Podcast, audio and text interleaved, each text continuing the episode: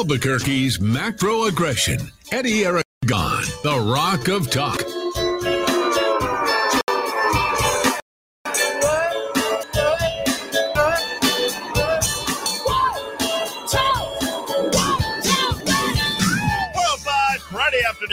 Am Eddie Aragon, the Rock of Talk on AM 1600, KIV 82.fm, rockoftalk.com, Roku TV on your TV, Amazon Fire, Apple TV, podcasting, Stitcher, SoundCloud, and Spotify. And don't forget, ladies and gentlemen, rockoftalk.tv, rockoftalk.com for your free apps and become a subscriber for five bucks a month, 50 bucks a year, or 16 cents a day to be in the 1600 to get all the show notes and follow along with us here. We have our, uh, well, we're going to go through this uh, fast and furious. We'll get set up during our third hour with our Saturday shows. So I'm pretty excited about uh, all of that.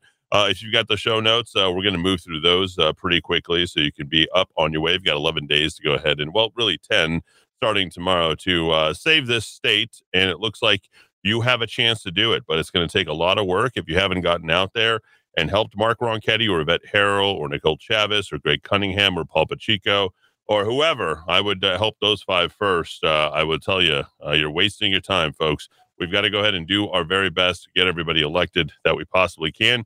Uh, it looks good overall. It really does. And we're going to talk about why. First, our poll question uh, for today on this uh, 64 days left in the year, ladies and gentlemen. In 2023, we'll be coming in 64 days, 301st day of 2022 uh, will answer Will your kids be better off than you? Want to know what you say. Have you noticed everyone's sort of checked out here for the holiday already? It's kind of a weird thing today. Democrats uh, destroy the economy. I'll show you how. White guilt is mental illness. Well, no doubt about it. And uh, we'll fuller, further illustrate that. Keystone and XL will have to come back. Uh, we don't have a choice in the matter, regardless of who is in power. And also, Ukraine versus homeless spending is actually 12 to 1. We spent 12 times the amount on U- on the Ukraine than we have on homelessness on the federal budget uh, this year. Also, Chinese are the chip kings. We'll get into that. Then we have Paul Gessing for a five o'clock hour. A nice chat with him that will be live here in the Kiva. You're welcome to go ahead and uh, call in, and we'll take a few of your your phone calls on the policy positions. You know, I was looking at policy, and we'll get into that. Uh, Axios actually has the Google searches uh, that are out there and what people are paying attention to by state. And I think that that is uh, very, very important. As a reminder, uh, Soviet leader Nikita Khrushchev informed the United States that he had ordered the dismantling of the missile bases in Cuba on this day back in 1962, uh, folks, 60 years ago, in return for the U.S. secretly agreed to remove nuclear missiles from U.S. installations in Turkey. Let's not repeat that, but we are well on our way to go ahead and doing that. Happy birthday to Bill Gates. We'll talk uh, more about that. So, again, our question how likely do you think that it is today's youth will have a better life than their parents? Very likely, somewhat likely, somewhat unlikely, or very unlikely. Well, no one's saying very likely. Well, one person, uh, well, a few people have said very unlikely. Uh, we've got uh, 25% somewhat likely, and then uh, somewhat unlikely is the majority at 50%. Go vote. Rock of Rockoftalk.news. That's Rock of Talk uh, news kicking things off. Uh, nice quote from Ronald Reagan When a business or an individual spends more than it makes, it goes bankrupt. When government does it, it sends you the bill. And when the government does it for 40 years, the bill comes in two ways higher taxes and inflation. Make no mistake about it, inflation is a tax and not by accident. So that's our big topic for today. And it really is. That's what you guys care about. You guys care about jobs wages, and taxes. Those are the top three things in the state of Mexico. Uh, no, folks, uh, it's not crime. Uh, no, it, it's not abortion. Uh, I will give you and rifle off those lists of those 20 exactly what it is because it's disappointing to see. And will Republicans make the economy worse? Why or why not? Reason Magazine uh, has the uh, write up on that. I posted that uh, right there. And, you know, the, the takeaway is it really, again, doesn't boil down to party. I, I hate to say it, but it doesn't. Okay. Uh, GOPers, the Republican Party is good at battling inflation. All right. When it comes to spending the money, you know, pushing money out and redistributing, uh, obviously during good times when that generally happens, we had 14 years of good times, no good times going into 2023. I'll tell you why. Uh, that's generally when Democrats are in power. We can think more about transgender, LGBTQ, race relations, all this other type of stuff. Okay. In their cascade of confident dooms saying about GOP entitlement slashing and economic sabotage, left of center commentators have hit on one almost uncannily similar theme. One political fight that's likely to matter most next year is the one thing that most voters are hearing very little about. The single biggest thing at stake in next month's midterm elections has attracted only a sliver of attention, says Matt Yglesias. The most important question will be the one getting hardly any public attention. What will the Biden administration do when the GOP threatens to blow up the world economy by refusing to raise the debt limit? So I think we can't raise the debt limit anymore, regardless. At some point, we're going to have to go ahead and pay the piper. Uh, I don't know that anybody wants to lose their quality of life, and nor do they want to go into economic recession, even though we already are. Now, GDP numbers have come out today, putting us at 6.2% uh, healthy, not just here, but I guess uh, uh, around the world. But I don't want to believe those numbers because it's a one off thing right before the election. And the White House chief of staff said Republicans will make the economy worse. That's what they're saying. Okay. That's what they're trying to gaslight the entire world on. Take a staff Ron Klain. Um, so the economy grew. That's good. But if you could, Ron, uh, give us in the most basic terms what the Democratic message on the economy is, what you hope voters will take in in these final days before the midterms. Well, look, uh, first of all, thanks for having me, Mika. And, and look, what you're going to hear the president say today uh, is uh, three big things about the economy. First, uh, the economy, we are making progress on the economy. It's not just the GDP numbers you mentioned. The economy did grow. Inside that is a measure of price. It came down dramatically. We're seeing some easing on inflation. Inside that also is a measure about real incomes after inflation. That was negative last quarter, uh, two quarters ago. It's positive in this new report. So incomes up, prices down, economic okay, growth. So, uh, you don't want to believe this. And the reason why is this is just a one off. Now, Dow Jones Industrial Average wants to believe it. The people who are trading want to believe it. Uh, Wall Street definitely wants to believe it. And they're going to trade on the limited amount of information and the hope, hope, hope, hope, right? That things are going to be good. Now, Elon Musk transacted, consummated his uh, Twitter acquisition, carrying in the kitchen sink, uh, letting people know that he is cleaning house. I don't know how well that is going to do for him. I'm back on Twitter, but I think there's so many people who are picking up and leaving. And again, we have those lines that are now drawn. The woke are going to leave Twitter, go invent their own, much like the Republicans and the conservatives who got booted off of YouTube and Facebook and Twitter went out and created their own. So, you know, this is never going to sort of like come together. The national conversation cannot be bridged on any issue, much less the economy. We can uh, agree to disagree on the fact that they perceive it one way or trying to sell us, and we see the reality the other way, and we're not trying to sell anyone. Now, when the CEOs are predicting that 2023 is going to suck, that's the real indicator, not the 800 points that were gained on Wall Street Journal. To, I mean, the Wall Street uh, today. You know, the, the real thing is you're looking at the top CEOs. 91% of US CEOs anticipate there will be a recession in the next 12 months, according to KPMG. I don't know what else you need to say. That should be the takeaway uh, for you voting. And you are going to need the GOP, and it should be a GOP in a landslide. The economic uncertainty has prompted dozens of companies to announce layoffs and hiring freezes. That's been happening all year long. And from Tesla to FedEx, there are 2023 predictions from CEOs at 10 top companies. All 10 of them are negative. That's the takeaway. You should be paying attention to those CEOs. We'll talk about that and more when we return here in the Kiva.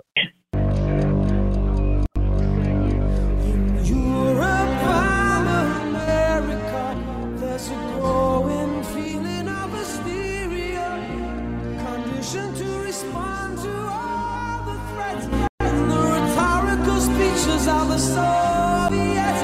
Mr. Khrushchev said we will bury you. I don't subscribe to this point of view. It would be such an ignorant thing to do if the Russians love their children too. How can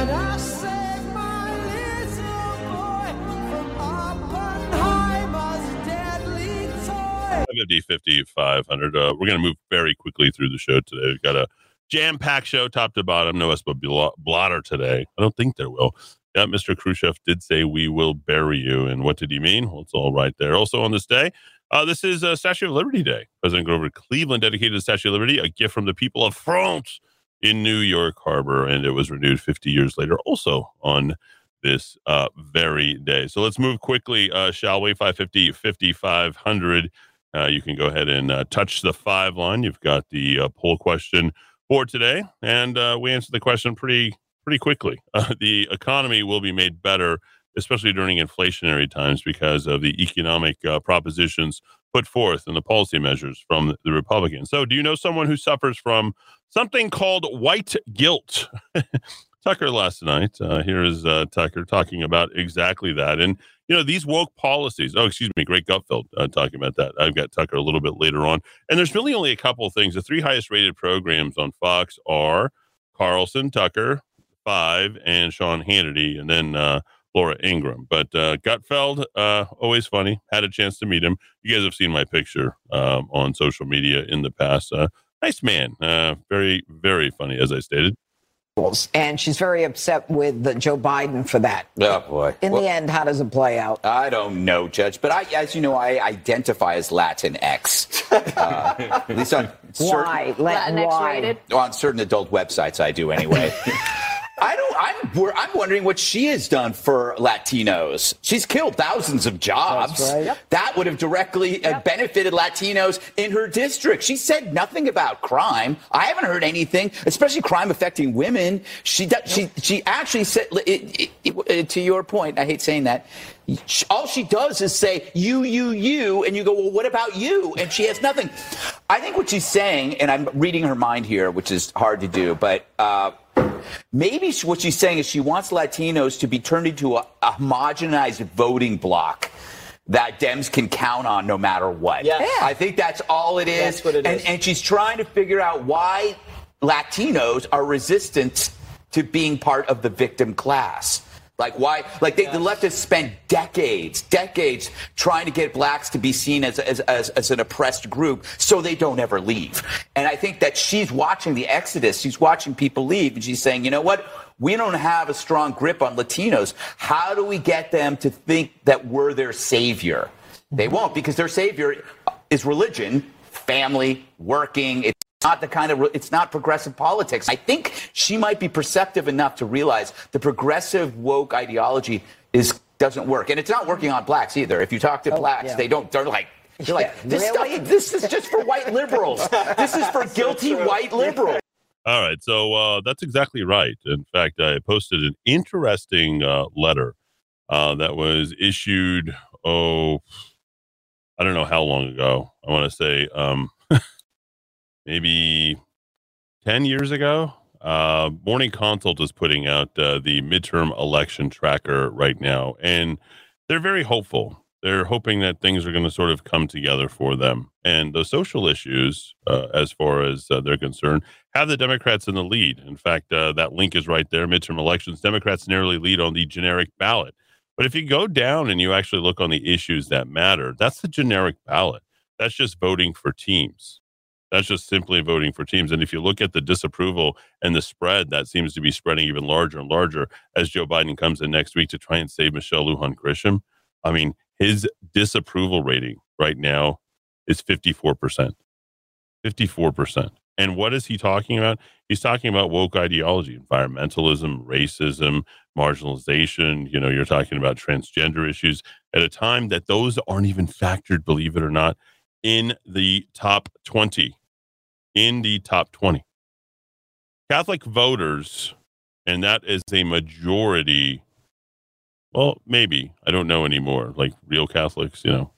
Catholic voters in swing states disapprove of Joe Biden. Okay.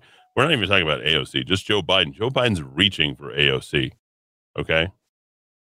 The EWTN Real Clear Opinion research poll was conducted by Trafalgar Group, same one that has Ronchetti in the lead, a day before, or the four days before, prior to uh, Ronchetti's poll, among Catholic voters from Arizona, Florida, Georgia, Nevada, Ohio, and Pennsylvania. Biden's average disapproval rate across those six states was a remarkable 62.2%. Okay, so compound the fact that we are a majority minority state. You just heard the AOC and the Latinos leaving, right? And then uh, majority minority religion, I guess you can say now with the Catholics. But that type of disapproval, compounding that with Latinos leaving, I don't know what Michelle Lujan Grisham is doing, but I got to say, I'm pretty happy about it. I'm pretty happy about Joe Biden coming in next Thursday because it's only going to make things incredibly worse. Plus, I think it's going to expose this, you know, open nerve of Michelle Lujan Grisham about just how impacted she is just by the slightest thing. Like uh, of the four years, she has been virtually unchallenged. Everybody lauding her, telling her how what a what a wonderful woman she is, and how safe she's kept people, and this win and this win, and and and we're sick of it. And 2020 was a big win for her and the rest of the Democrats, and here we are, 60 you know 62 percent disapproval amongst Catholics and Latinos leaving the Democrat Party. 57.5% according to the poll, same poll, of likely Catholic voters disapprove of Biden's job performance, while only 12.2% strongly approve. Okay, so for any of you who are worried whatsoever about Joe Biden, the Catholic, coming in to make an impact, to make an impact, you don't have to worry. We're going to be doing just fine. Just fine. 550, 50, 500. That's 550, uh, 50, 500. Uh, yeah, that that whole thing uh, with Greg Gutfeld, uh, he is uh, you know pretty solid all the way around. Uh, Rudy's out at before I jump on my next topic. Rudy, you there? Rudy going once, going twice. We'll see if he steps back in to the Kiva momentarily. And I, I really want to find this letter that I had I had referenced, and it was kind of interesting because it was the letter from the black community to white liberals telling them stop your you know apologizing you're only making things worse for us we don't like the uh, patronization that that's going on okay that's not something that they like and i can't for whatever reason it's not popping up on my uh my nice little uh, sheet that I uh, put out every single day, but I'll get to that. I want to go back to the top 10 uh, CEOs in terms of what they are, are, are uh, putting out and how confident they are. Elon is feeling good as he's consummating his Twitter acquisition. I don't think that Donald Trump is necessarily going to go back because he has his Truth Social uh, that is there. All right, Rudy, you there? Sorry about that. Rudy. Sorry about that. Yeah, yeah, I'm I, here. I accidentally hung up on you. So, uh, what's going on over at uh, at at uh, Monty's this afternoon? Well, right now, you know, the Gurkha Club's always a blast, so there's plenty of people there. But, you know, it's just people coming in and people are starting to think in terms of with the fall coming, got to find that right cigar for the right time. Yeah. Have you tried a cigar yet, Rudy? Are you out of your mind? Oh, I love cigars. Oh, really? That's I good. think okay. I do. Yeah, absolutely. Yeah. Okay. But I, I'm not an expert like you, you know, with the, uh, what uses the white Davidoff, correct? Mm, the Davidoff, yeah, that's a good one. I've, That's I've never only- had that. That's the only one I like, as you know. So, yeah. Yeah. all right. So here I, I've got some some issues.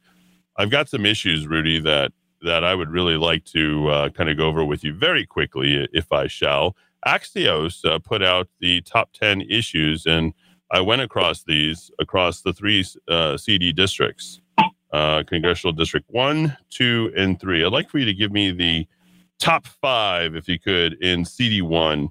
What do you think? And make it quick. the top issues Yep. in CD1. It, it's going to be inflation. People are concerned about that. Uh, Not- crime not- is also that- that's number 18. Uh, crime is number nine. You have yet to get a top five. Keep going. Um, gosh, let's see.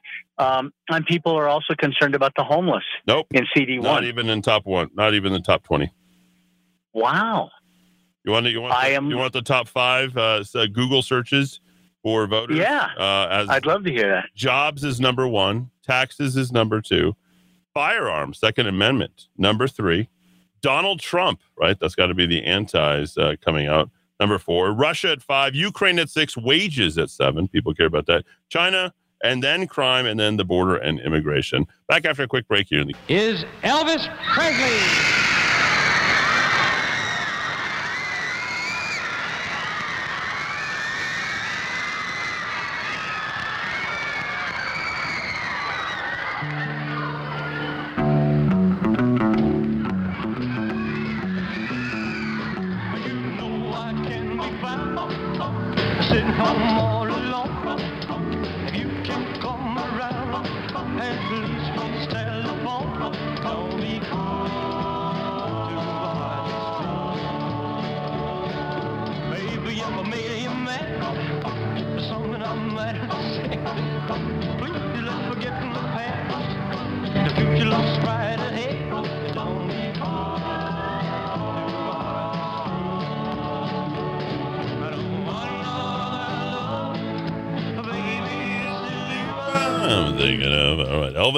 Elvis Elvis. Uh, yep, back uh, on this day, he was on the Ed Sullivan Show, I believe, for the second appearance. He sang several call uh, songs, including "Don't Be Cruel" and "Hound Dog." So all right there. Also posted a nice little link there to uh, Forrest Gump. You might remember that scene where uh, she's uh, has a hotel. She turned her whole entire house into a hotel, and and uh, little Forrest is uh, teaching Elvis how to do the dance. So uh, 550, 50, 500. All right, so I finally found it. It was right there in front of me. Uh, just wasn't able to sort of put two and two together. So this is a letter from the black community uh, to white people. All right, and uh, the question is for all of you. Do you know someone who suffers from white guilt? It's a mental illness. It, it, it is. It's weird, right? Start seeing seeing white people, you know, do their very best to please black people around them. It's it's everywhere, right? Dear white people, this isn't a Netflix show. This is from Tagwa Shamet, uh, published in the Commonwealth Times of the Virginia Commonwealth uh, University. My good friend Chris is over there running a radio station. Says this isn't a Justin Simien movie. I don't know what that is. This is real life. There's a serious elephant in the room that we need to discuss. It's called your white guilt.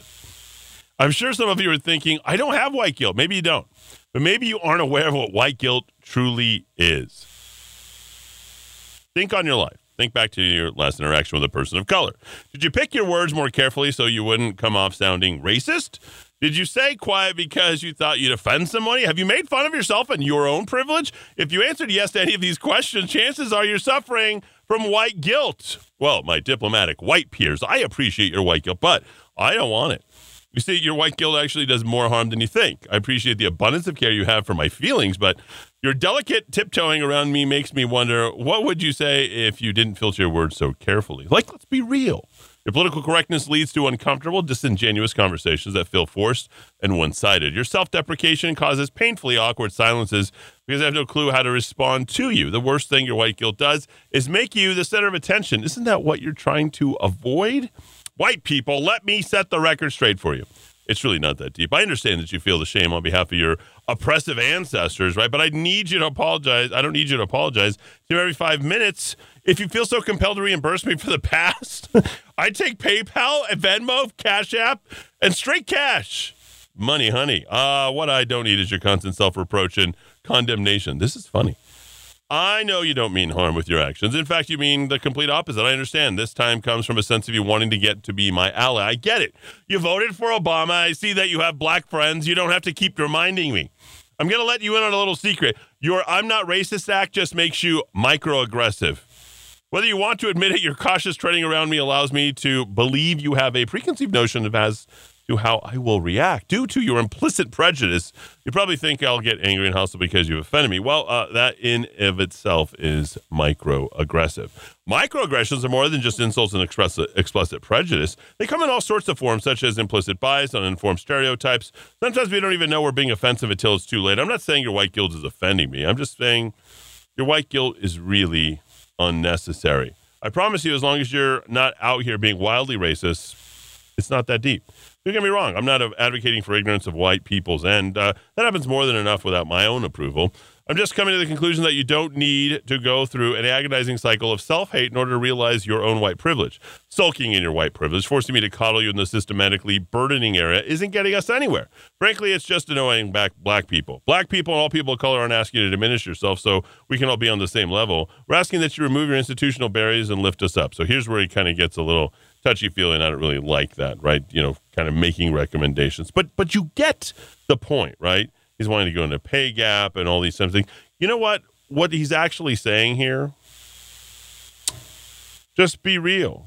Stop acting like you care about things and stop voting for things. You see, it's seen as disingenuous, patronizing. This is not something that you need. So, do you know somebody who suffers from white guilt? If you live in New Mexico, it appears that everybody seems to suffer from some form of white guilt. The woke pushing of policies in this state based upon things that they hear and they don't investigate and they don't read, I think is a real, real problem. 550, 5500. That's 550, 5500. All right. So we talked a lot about oil prices, right? And, you know, it's a fundamental, you know, basis for how things are growing here in this state.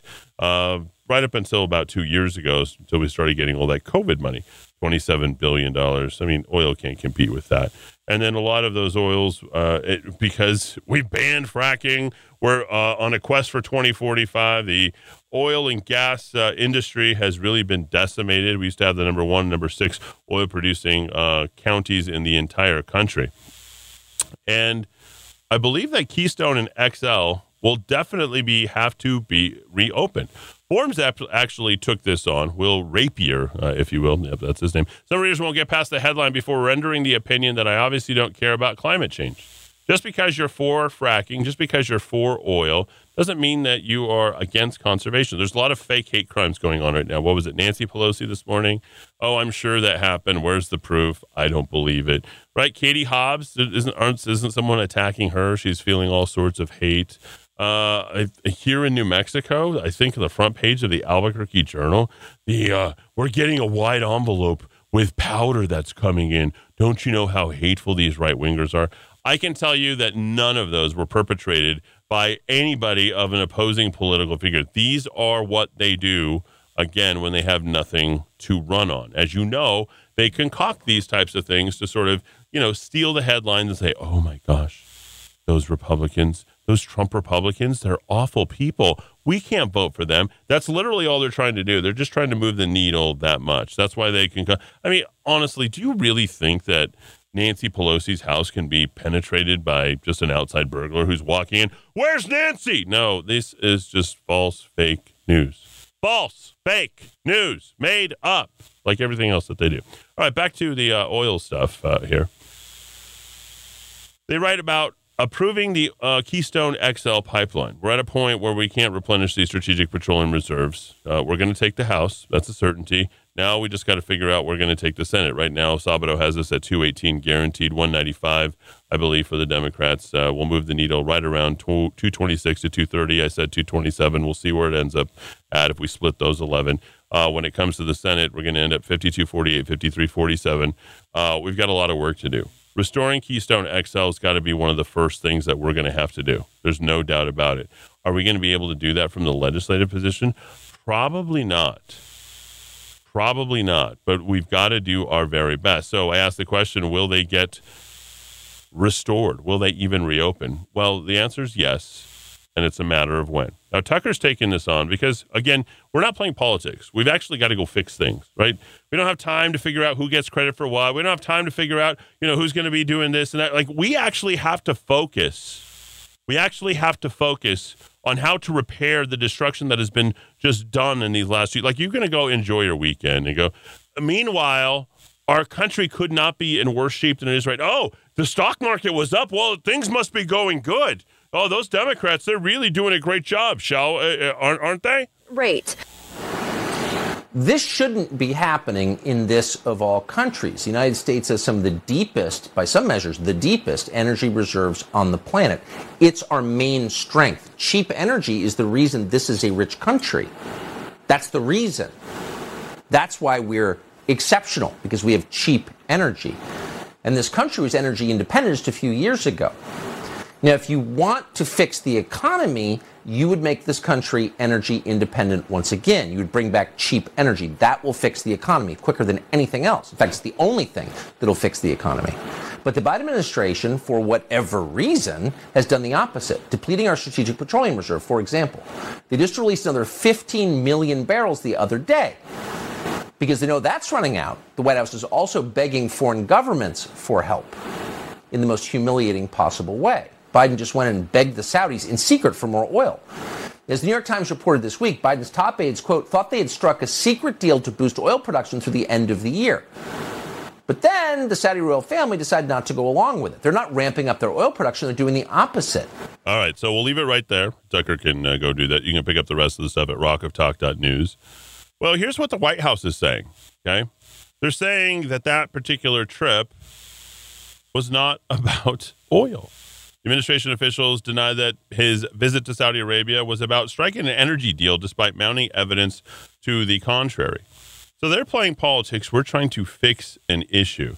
And the way to fix an issue is not by going to the Saudis looking for more oil. I mean, Tucker and I have been talking about the very same thing the depletion of the strategic petroleum reserves. I read you the American uh, uh, Thinker piece, three and a half years to restore it back to where it's at. provided there's no impediments to that. We'll pick it up there when we return here in the Kiva.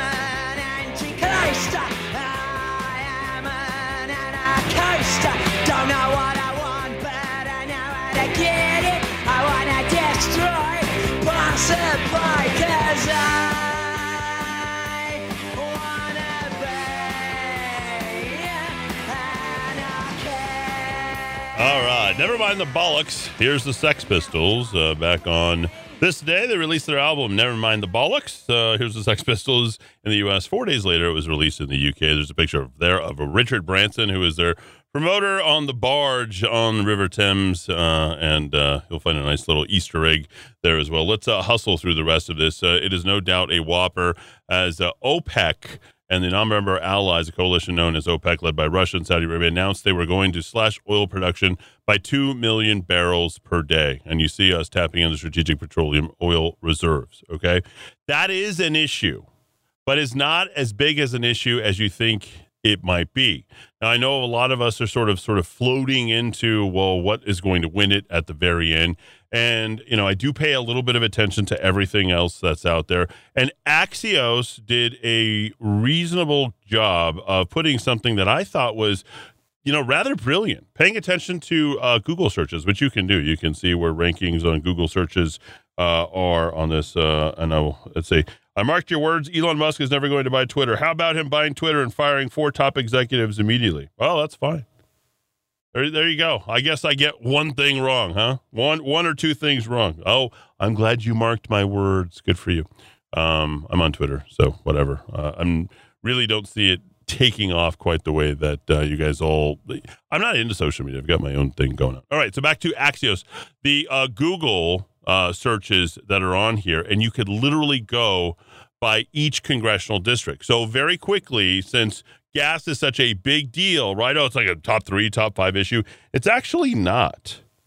It's actually not, folks. And uh, I'm happy to kind of see this because gas prices are down. And as far as, you know, Biden and Michelle Lujan Grisham are pushing for this, I don't think it's going to move the needle uh, whatsoever. I sent this out to a couple of my quote unquote friends uh, on this. This is what it looks like. Your top 10 issues in CD1, uh, 10 to 1. Okay. So we're going to go 10, 9, 8, 7, 6, 5, 4, 3, 2, 1. I've already sent them to Rudy. The border and immigration is a top 10 issue. Okay. Period. Across all parts.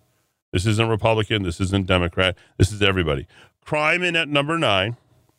China in at number eight. Wages at number seven. Okay. Uh, six, the Ukraine. Five, Russia. Four, Donald Trump. Three, firearms. Two, taxes. And one job. So there it is in CD1. How about CD2? What are we looking at in CD2? Top 10. Joe Biden, number 10. Okay. Got to be a lot of people, you know, jumping in to get Joe Biden out. Uh, he's going to be impeached. Right. A lot of people talking about that. Nine, unemployment. Eight, Donald Trump. Seven, China. Six, Russia. Five, Ukraine. Like these are all international and then dealing directly with, you know, personalities. All right. Here we go. Top five Ukraine, wages, firearms, taxes, jobs. Those are the same that they are across the board. People, you know, are looking for bare bones basics, meat and potatoes. All right, and CD3 up north. Well, uh, kind of up north, right? Three dips all the way down. 10 crime, 9 unemployment, 8 wages, 7 Donald Trump, 6 China, 5 firearms, Russia, Ukraine, taxes, then jobs. So everything is basically about jobs and taxes. Jobs ain't a good one because historically speaking, we have a uh, a pretty low unemployment rate right now. It would be better to talk about the labor participation rate, and then uh, you would probably also want to talk about the number of people who are dependent upon the government uh, as well. And I think that that would be an important thing to stress. Right? You want to go ahead and, and point that out if you're Mark Ronchetti. So, uh, long story short, when it comes to the gas and oil prices maybe not moving the needle. Not saying for certain, but maybe not moving the needle. However, where it will actually put us in is we're going to go ahead and have to uh, reopen the Keystone and the XL pipelines. That is definitely coming. 550, 50, 500. Rudy went with, uh, I believe, homelessness. Uh, Rudy, you said that was a top five issue, did you not, right? Yeah, I thought sure it would be, at least Yeah. in District One. Yeah, uh, not not a t- not even a top twenty issue, not even on there. Okay, so uh, your fourth topic uh, for today, and my fourth question to you: How much has the U.S. spent on the Ukraine versus homelessness? We've nearly spent more than hundred billion dollars on homelessness. Budgeted for the year, we're at almost nine billion. Bloated House forty billion dollar package for Ukraine age aid puts Americans last. This from the Heritage Foundation. Your takeaways: package is too large, bloated, and lacking in strategy. They're just throwing money and giving it to Zelensky. He can just crank as much cash as he wants out of the United States. Two, the way this administration and Congress spend money without accountability, transparency, or making offsetting cuts is wrong and foolish fiscally foolish. And finally, meaningful oversight and accountability must be attached to any new funds sent to the support of the Ukraine, not just the same toothless boilerplate language. And it is not directed specifically, which is what the Heritage Foundation wants. So we know that they are 100%, including the, the progressives. They've taken diplomacy off the table. They're going to act like they've got something serious going on. And if you're pulling away, not wanting to give money to the Ukraine, well, you must not believe in what? Democracy, right? Their fight for democracy is our fight for democracy. If we don't stop them there, they're going to invade, as Eric Swalwell said, the United States of America. Here's some more pushing on CNN. in Europe and in Ukraine. Uh, General, let me ask you uh, about um, his tactics going forward, because uh, a lot of experts would suggest that now would not be the time for him to deploy a nuclear weapon if he's just mobilized some 200,000 troops and sending them out on the front just to nuke them doesn't really make sense. But on the topic of a dirty bomb, do you view that as potentially a pretext to then setting up this new front on in Kherson or in, the, the southeast to bring in some of these mobilized troops that have been trained over the past few weeks? Well, thank you, Bianna and Victor. Um, I do not believe uh, that he's serious about using them. I think that uh, I agree with Kim in her assessment that a lot of this is just speaking to an audience back in Russia, the hardliners that he has surrounded himself with, trying to appease them and to, shot, and to act tough to the rest of the world and to the U.S. and the NATO and the Ukrainians. You know, he's losing the maneuver war, and he's trying to change the subject, change the channel. Um, and we've got to step up. I mean, I, I would remind our viewers that 15 years ago, the United States was spending $300 million a day on the war in Iraq and Afghanistan. Thus far, we've given the Ukrainians the equivalent of about seven weeks of the war in Iraq and Afghanistan. And of course, this is a far more existential threat to us all. So we need to step Wow. up. It's Um, an we need to take existential threat. Seriously. We've only spent what seven weeks. Okay, two point one billion dollars is the way that he has said that. When it's on record at well over eighty-five billion dollars. That's right. And what's budgeted is well over a hundred billion so far. They're gaslighting you. On the little uh, front panel there, it says Putin repeats baseless claims about Ukraine building a dirty bomb. The gaslighting is coming from the United States. The gaslight is coming from NATO, and the gaslights are coming directly from, yep, the Ukraine. They want this war. They want the resources. Of course, you've seen a tremendous amount of money that's been, you know, paid into all this. But there it is. The U.S. needs to step up Ukraine's military support, military spending. They're anxious to go to war. But you're seeing the cracks in the bipartisan support for the war. Okay. Right now, you are. Republicans are no longer in support of this war. Most of the country right now is not in support of this war. It is a top 10 issue. Could a gubernatorial candidate uh, talk about this? No. But if you're a congressional candidate, you better start paying attention to this stuff and try to use this in the next seven to 10 days. Michelle Garcia Holmes and Alexis Martinez uh, Johnson, and, you know, to a lesser degree, Yvette Herrell. She's a little bit in a better, uh, more comfortable position. Okay. But you have to understand that this is emotional abuse of the citizens of the United States of America.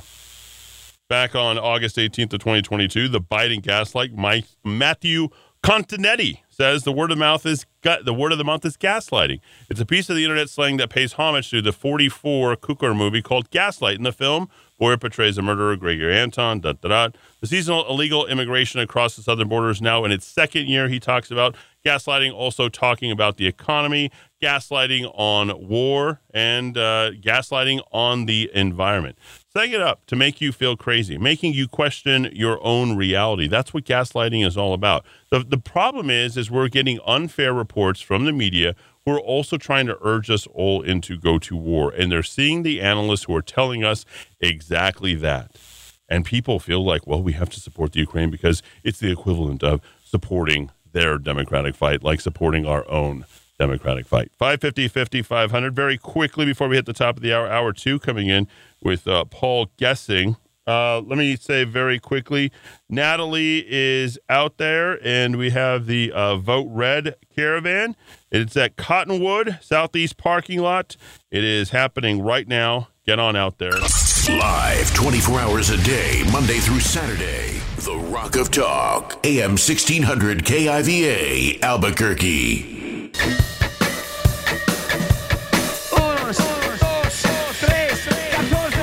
Albuquerque's macro aggression. Eddie Aragon, the Rock of Talk. 5 I am Eddie Aragon, the Rock of Talk on AM 600 KIV, ABQ.FM, rockoftalk.com. Hour 2 coming at you in the ABQ, Roku TV, Amazon Fire, Apple TV, TV, podcasting, Stitcher, SoundCloud, and Spotify, if you'd like, on Audible as well. Rock of Talk.tv, Rock Rockoftalk.tv, rockoftalk.com, and those apps that have been around as long as this guy's been hanging around the station, in or out, uh, however infrequent he has been uh, over the last uh, few years. Uh, tag team back again here with uh, Rex in effect. Uh, we'll call it Paul Gessing, the Rio Grande Foundation here in the Kiva. Paul, good to speak to you. Glad you're back. Hey, Eddie, good to be back with you. We've got a lot to get through. I haven't talked to you in a while, my friend, and I'm glad that you are here. I know that. Uh, we have probably one of the most interesting election seasons. Uh, that camera's to your right. I know you work at sometimes and Oh. stage yourself into a less uh, uh, professional radio station that oftentimes is bragging about its size and all the various other things. We don't do that here, but you do have a camera and a mic in front of you, and it's nice to see you. You're looking good. Um, you know, we're going to kind of drill down. First, let's start on the issues. Then I want to drill down to, um, you know, from the federal level. I want to talk about the House, get your thoughts on everything from Fetterman to Georgia to what's happening in our state next door. We seem to be the uh, uh, uh, potted meat in the uh, sandwich of uh, Texas, Arizona, New Mexico. and, and nobody likes potted meat uh, at all. And then I want to drill down on the local level and get to our own gubernatorial race. And then, uh, boy, this uh, hasty return of the cavalry that's arriving here in the state of New Mexico uh, that includes a who's who of all the uh, Democrat, uh, I don't know, name drops. Uh, Biden, Kamala Harris, and all that. So we'll start sort of right there. And uh, by the way, folks, you guys can no doubt get all the notes directly at rockoftalk.news. That's rockoftalk.news. And you have that information. And Axios, I know it's liberal, it's left to center, but they did do something that was kind of brilliant, Paul. And uh, they went through and they culled what were the most important issues based on Google. The reason why I like that is it's mostly liberals that use Google, right? I would probably say it's 60 40 if you want to say, but we all still sort of use Google, right? I mean, sure. You know, conservatives are using uh, DuckDuckGo and all these other things. And uh, Axios had this uh, poll, and I'll go through CD1, CD2, and CD3 just in terms of, you know, overall messaging. And I'm going to give you the uh, top 10. So this is across a, a more Democrat than Republican, but you know, by and large, kind of gives us the issues that people are focusing on. Number one is jobs, Paul. Two, taxes. Three, firearms. Four, Donald Trump. And number five, Russia. Uh, that is in CD one. In CD two, jobs, taxes, firearms. Pretty much one, two, three in CD two. Uh, wages, and then Ukraine. Ukraine. Uh, so I'm not sure if they're more backing Ukraine or more against Ukraine. Uh, generally, people are investigating things that they're against or that they have a problem with. And then CD3, your top five are jobs, taxes, Ukraine, Russia, and then firearms. All right. So, what's really interesting about all of this on a federal level, since it seems to be all the Democrats are talking about, is abortion is 18 in CD3, abortion is 19 in CD2, and abortion uh, in CD1 is 19 as well. Those issues that are important to the Democrats, not necessarily important to the Republicans, but this seems to be telling us that it's also abortion, the things that the Democrats are selling to their own people aren't that important. And the polls seem to indicate uh, such things. Well, uh, I would have said the same thing three, four, five months ago. If I was Michelle Lujan Grisham's best friend, I would have told her, look, you got to talk about something besides abortion. Uh, you got to talk about all those things you've accomplished. And uh, I'm being slightly sarcastic there because, by my estimation, she hasn't accomplished a whole lot. But uh, abortion just wasn't going to get her over the finish line. I don't think. I mean, we'll see. Uh, she may pull it out yet, but the fact that you see uh, Kamala Harris and Joe Biden both coming to what has been a traditionally pretty blue state to help uh, get her over the finish line, and we'll see if that in fact happens. Uh, it, it's a strong indicator that she has over relied on the single issue issue of abortion. I know that you have a tendency to look at numbers and policy. First, on numbers, as a percentage of GDP, has another state received more money as a percentage of G- GDP during COVID, during the pandemic, than New Mexico has uh, from the federal government? Well, uh, New Mexico is constantly at the high end of every recipient list when it comes to federal dollars.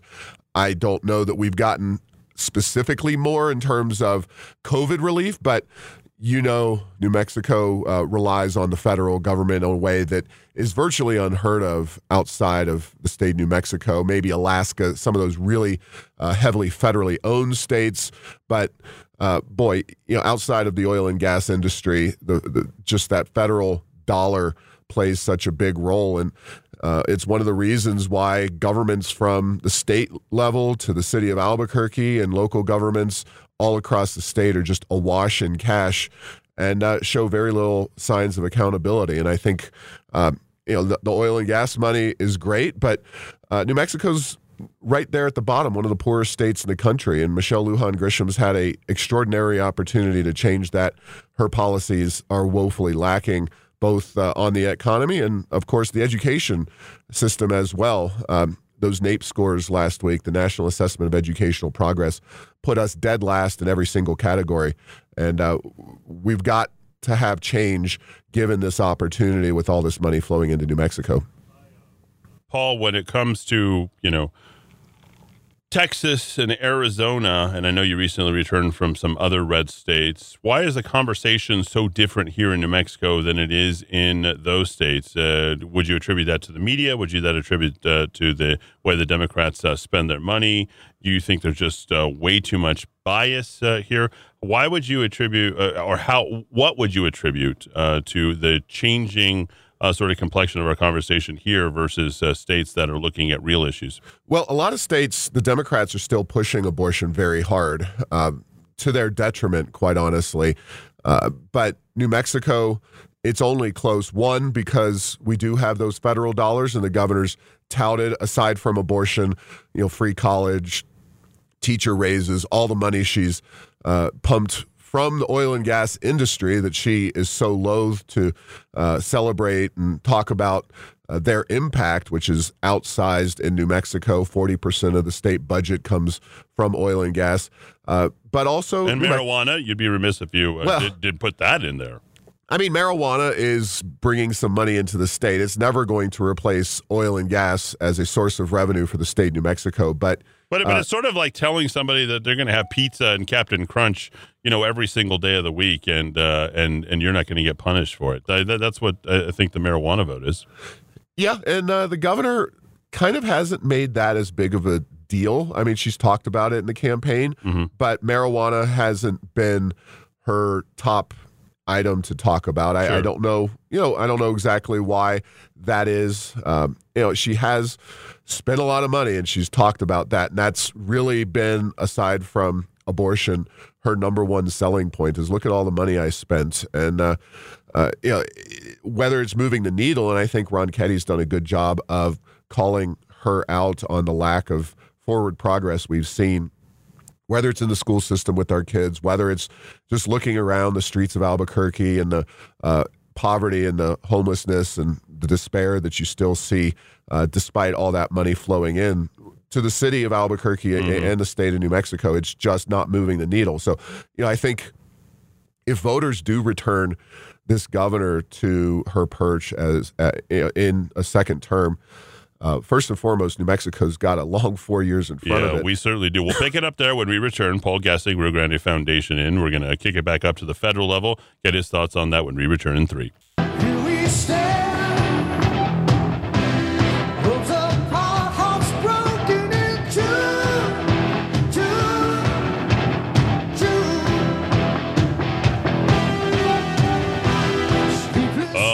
But a goodie. There he is, Steve Perry. He uh, joined Journey for the first public concert in San Francisco on this day back in 1977. Again, a happy 67th birthday.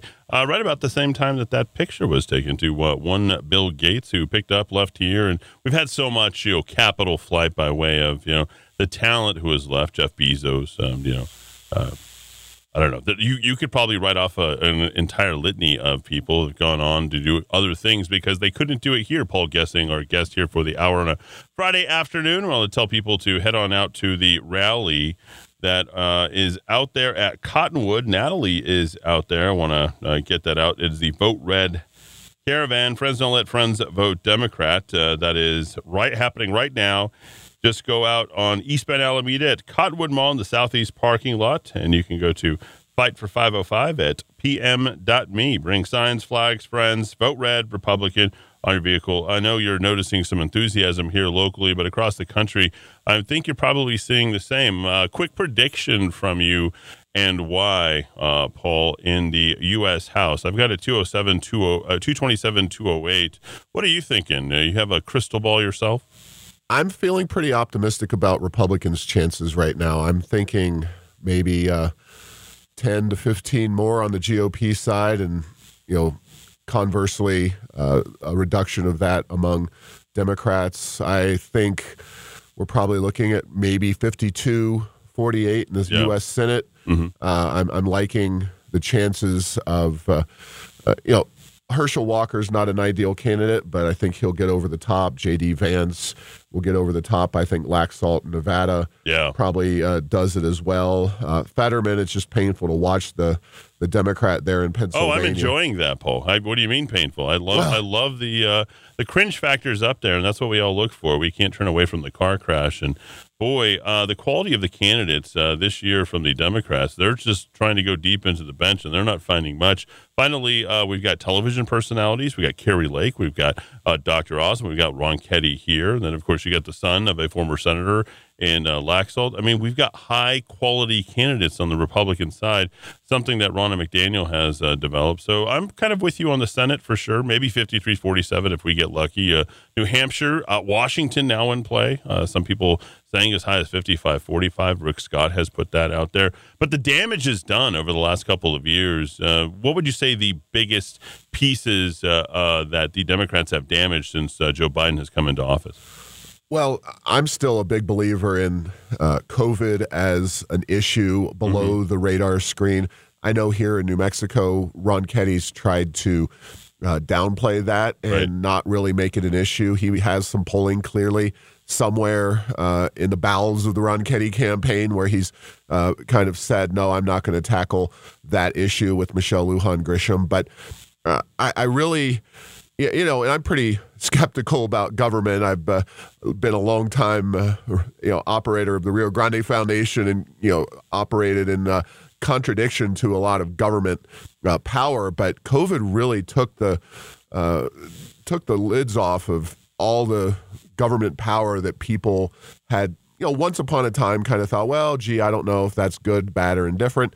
And then you just have, you know, like our governor operating uh, without legislative approval or authorization, just Sure. uh, ex- emergency order for years at a time. And you know, while this is a kind of blue state compliant government, go along to get along type of state, a lot of other places are not down for that kind of uh, abuse of, of, of government power. And uh, you know, the kids again, the education results, people Sure. with kids really. So COVID impacting education, Yeah. COVID impacting because of all the money printing, people staying at home, productivity down, uh, uh, certainly something that you've focused on.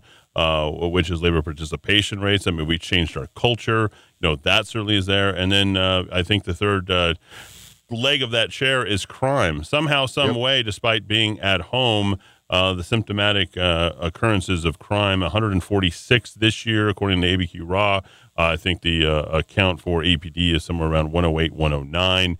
Um, but overall, we're looking at a more dangerous. So, you know, it, that's a three tier uh, uh, approach to government that has failed at every level. Uh, not just here in New Mexico, but across the country. So I'm glad that you bring that up.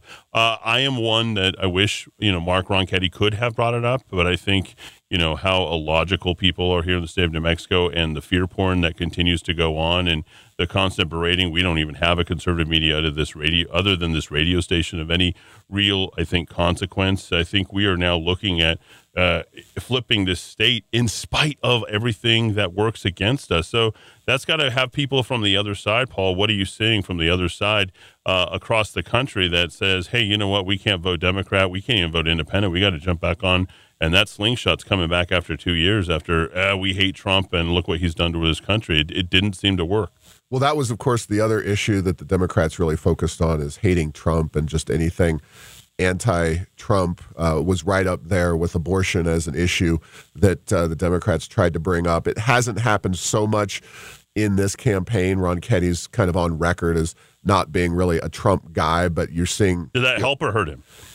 Uh, I on You net only- in New Mexico. You only, you only get to pick one. Did it I think it's got to help. I, it's got to help him on the margins in New Mexico. Now, uh, Bedonie, uh, ironically, the Libertarians running as the most Trumpy candidate, which uh, it's just kind of upside upside down world in New Mexico. Yeah, well, that's all sorts of stupid. I mean, Yeah. uh, yeah, I, I think that's just a, a sad commentary on uh, just how much that we will try to hold our, uh, ourselves back. And you know, she, we've got to have those sort of loser laws apply in every capacity, regardless of the timeline. She should have been able to compete, but that's a total aside. So uh, I'm glad that you feel pretty good about that. Uh, the House and the Senate.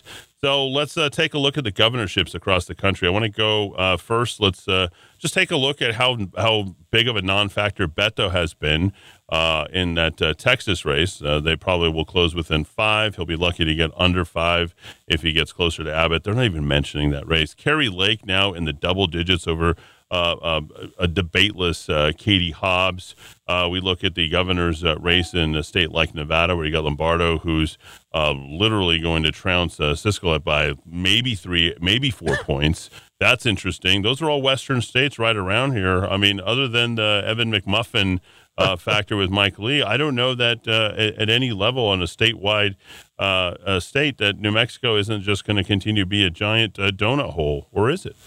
Well, I, you know, there's only one poll that matters at this point, and uh, all I keep telling people at now is, look, we know the polls are very close. Not by the Trafalgar poll, which did indeed show Ronchetti up one. We know they're close because Biden and Kamala Harris are coming to town.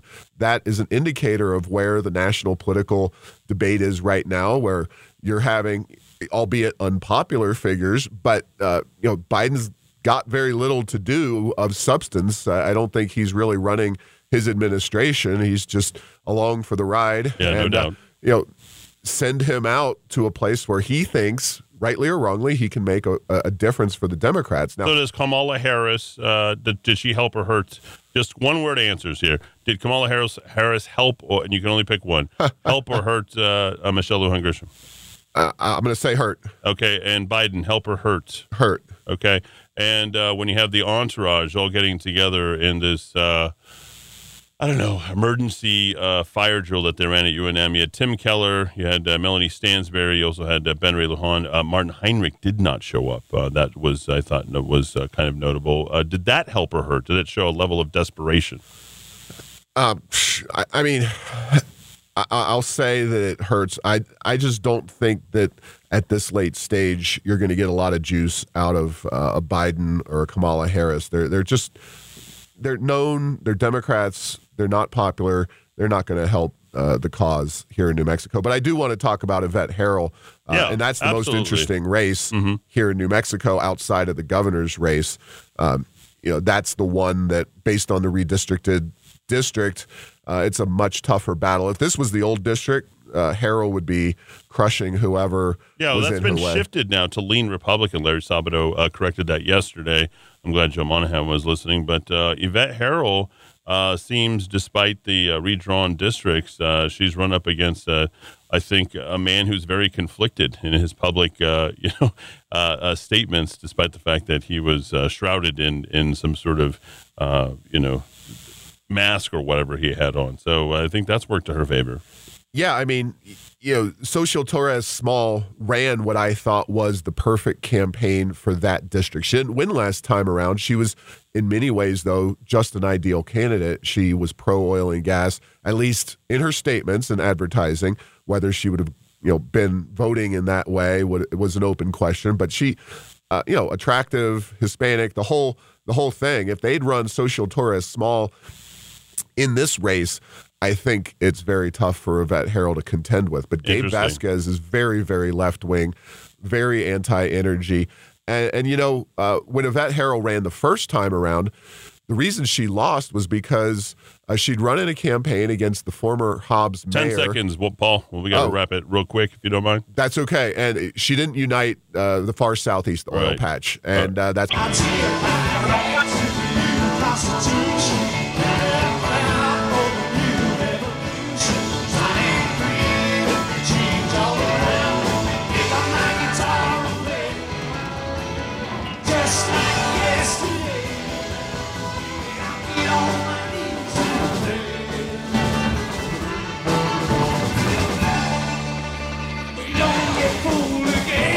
534 here in the Kiva. Lots of good texts coming in. I'll get to those uh, a little bit later uh, on in the show. You guys have lots of feedback, lots of opinions, asking all sorts of things. Uh, I like how you feel like you can control the show too. So you can uh, call me, give me some creative input, uh, some insight, anything that you want. That's the beauty of local radio. 550 50 500. I, I guess I'm hearing that more people wanted me to do more local stuff uh, again or rant. I got to tell you, um, you know, folks after in futility uh, and, and and people are, are mad because i'm only kind of advancing the cause of a few candidates.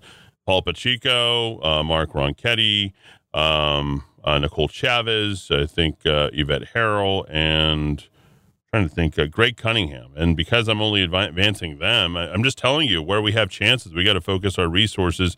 And the republican party's been in disarray. I, mean, I didn't get much uh, support uh, when I was running, and you know, overall for the last two two and a half years, it's been this sort of carte uh, carte blanche, uh, blank check uh, for Michelle Lujan Grisham.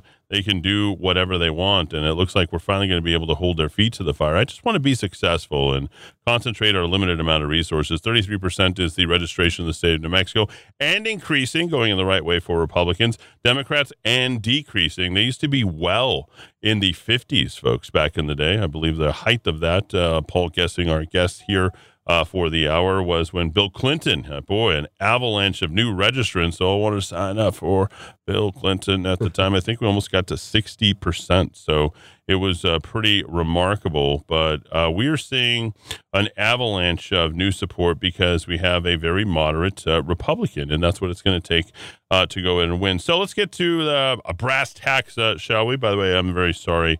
Uh, to hear about uh, the man who took down uh, Clinton, who was one of your friends. Uh, you brought him into the radio station. Oh. And uh, sorry for your loss on that, uh, Paul. You want to say a couple of words about the good man who took a lot of, he took uh, two Fox News uh, uh, Kiva Cups uh, from here. He's a good man. Yeah, Kenneth Starr. He was a guest for a uh, talk he gave to a group of Rio Grande Foundation supporters back in January of 2019. Uh, really, just a very gracious man and somebody who I enjoyed spending a, a small amount of time with while he came to New Mexico and gave a series of talks. And he was, of course, here at this studio and uh, you know really uh, did a fa- fabulous job, really informing people about uh, or reminding them about the issues that were at stake during the Clinton impeachment trial. And uh, uh, yeah, it's a shame, but he did pass away recently, Kenneth Starr. So rest in peace, Ken. Can we see a impeachment if uh, we get to 225, 230 for the Republicans, and on what basis for Joe Biden, Kamala Harris, uh, other than you know just a complete and total inability to perform their jobs? Well, we certainly could, and you know that's the reality is that uh, the bar for impeachment has been lowered. I mean, Clinton lied to a grand jury, and that certainly was worth uh, the investigation. Trump, uh, you know, two impeachment hearings, I think, was farcical. Uh, you know, Biden the same number for Trump. Trump had two, yeah, and he. Uh, I don't know that Biden's going to get uh, that many. You know, he certainly has tried to lean on the Saudis to manipulate oil prices, which is every bit as questionable as the Ukraine phone call that Trump made uh, in office. So we could. Uh, He was only trying to help, and then he didn't know who Zelensky was, uh, but that's there. So that'll be interesting to see how that shakes out. Stuff that you know more a little about uh, about locally. Let's hit your top five uh, issues. I know that doctors, education is something that's that, that's constantly out there. The amount of money that we spend, uh, school choice uh, that are out there. Let's just give you, Paul Gessing, a chance to redesign the if what we should be focused on uh, versus what it takes to go ahead and win. And certainly the candidates are going to do what it takes to win. I know that Ronchetti's talking a lot about Hallinan, the hypocrisy, the corruption. But, you know, we've got a, an actual state to fix. We've got a country to fix. So uh, what's the uh, remedy to uh, take care of the state of New Mexico? two issues really blow everything else out of the water, with a third running uh, strong there. Uh, The third issue is we've got to rein in uh, governors and their emergency powers. We're still in an emergency here with this governor. Democrat controlled legislatures allowed that to go on for way too long. We need to change the law. You can't have a quote unquote emergency for getting on three years. It's just ridiculous. And uh, I hope that that happens. It's not going to turn New Mexico around by any stretch, but the next two will, and that is, you know, school choice and really creating a competitive education system. Absolutely critical. Uh, education in this state was uh, a debacle before COVID, and it's just gotten far, far worse. And then we've got this massive $2.5 billion budget surplus. We've got to tackle tax reform. The Uh, what do you receipts- suggest? the gross receipts tax is the original sin of New Mexico economic policy. We need to uh, rip out the gross receipts tax root and branch, all the pyramiding, all the taxes on services. Will changing the governor, the executive, uh, do enough to go ahead and get that done, Paul? Um, Can it get done? Well, you know, you've got those legislative races, and you talked about the House, and there's uh, a real opportunity that we can get some uh, inroads in the House. We're I- 42 24. I don't see us uh, getting more than six of those uh, going back the other way. So Right. And I agree with you. And, uh, you know, every one of those House races does matter, though. And there are a lot here in Bernalillo County. Five that, of them. That matter Yeah, a five. lot. Uh, you could see a eight, nine, ten uh, point uh, shift in the, the House control, but I don't Wow. think the Republicans will take control. And, uh, you know, we're going to be in line for a new Speaker of the House here in New Mexico. Well, eight would do it, Paul. Uh, the shift from 42 24 to, uh, you know, 34 36, that would be enough to Well, get, yeah, get it done. that would. So, uh, So you- if my math is still uh, correct here. Yeah, th- th- if that if that happened, uh, that would be huge. I mean, it, it would be. It's on the outer ends of what could happen, but um, assuming that it doesn't, assuming the Democrats still have control, which I think is the the betting man's safe choice. You know, Egolf is gone. Uh, who's the who's the replacement? Is it Javier Martinez? He's one of the most radical people in the entire legislature. The weak leader, not very well respected, and I don't think uh, you know he's kind of really carrying anything. Egolf uh, and you know the attorney general now steps out, and you've got a you know quite quite possibly this could be uh, potentially uh, the straw that breaks the camel's back for the next ten years for us to get to hundred years of no longer being dominated by Democrats. I still think the Democrats uh, come out, but you know if you're recommending the gross receipts tax uh, be repealed, can that get done with just controlling the House? And the executive, or can it just be done with Mark uh, Ronchetti and the governorship? I think you're going to need to see some movement in the Senate in two years and some consolidation of the way the House works. Okay.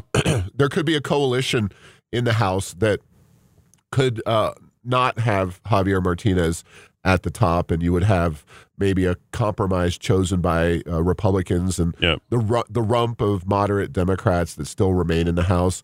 And then if you get some movement again in the Senate in two years, that's when you you strike, uh, no matter what it looks like. Uh, the, the gross receipts tax, in theory, isn't something that. Uh, the Democrats would oppose uh, Okay. reforming. So It's- that's like school choice then. So if we look at Santa Fe, we know that a majority of Santa Fe is also very interested in school choice, despite being the uh, silver hair ponytail crowd uh, uh, up there. Many of those are upper echelon, upper income people. They like choice uh, overall. They're not very happy with the Santa Fe public school system. Many of them are sending things to like Montessori and all these uh, designer schools that are out there, and that's a form of school choice to be sure. And I think maybe a slight push uh, from them not to mention the rest of the state for how much APS is. Well, I think maybe that's a little bit more ripe than the uh, gross receipts tax repeal, Paul. maybe, but the unions control the Democratic Party, and if the unions don't go for it, then it's not going to happen. At least with Democrats in control.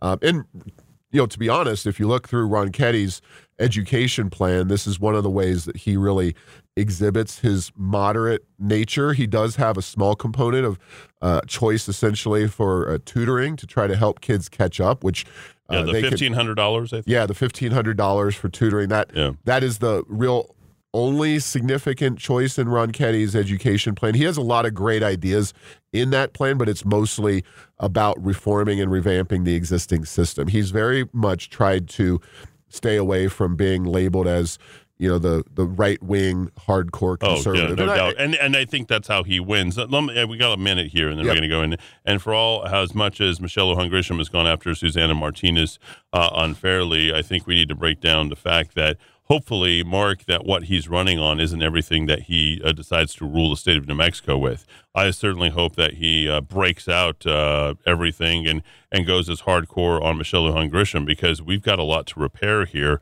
And uh, hopefully, he's just urging and suggesting to get a few things done. 30 seconds. Uh, but your take could he actually move further to the right once he gets into the governor's office? I, I think he could get more involved in choice and push harder on the gross receipts tax, both, which, i- i- again, that's not a right wing policy position, but the gross receipts tax needs to be changed uh, right away. Yeah, we'll do that. We'll join more with uh, Paul Gessing. Paul, how can people find you? Rio Grande Foundation.org, errorsofenchantment.com, and I'm on Twitter, Rio Grande FNDN or at E PGESSING. You should have been gone, knowing how I made you feel, and I should have been gone. After all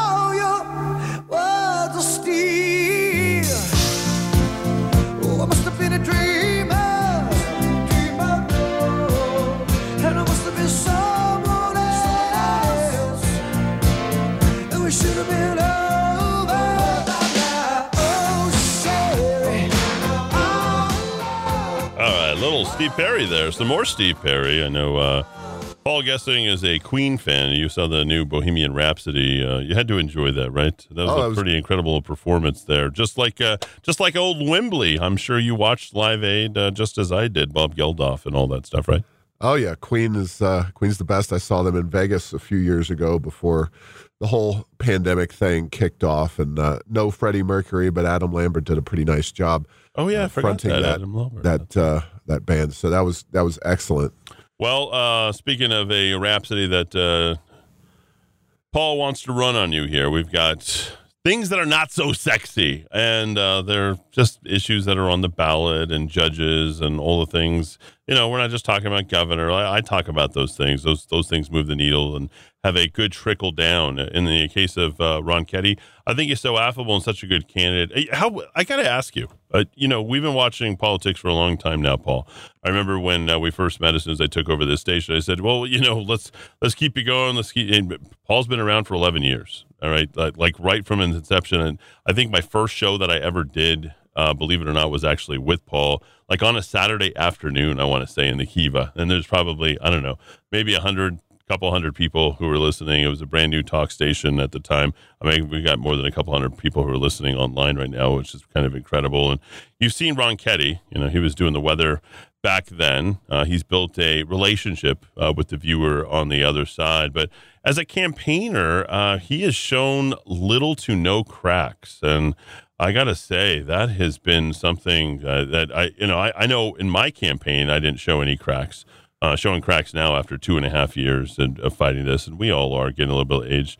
But uh, you got to be happy with the way that he has performed, uh, especially in the debates, but also with how they're going at the the governor. Paul, what are your thoughts?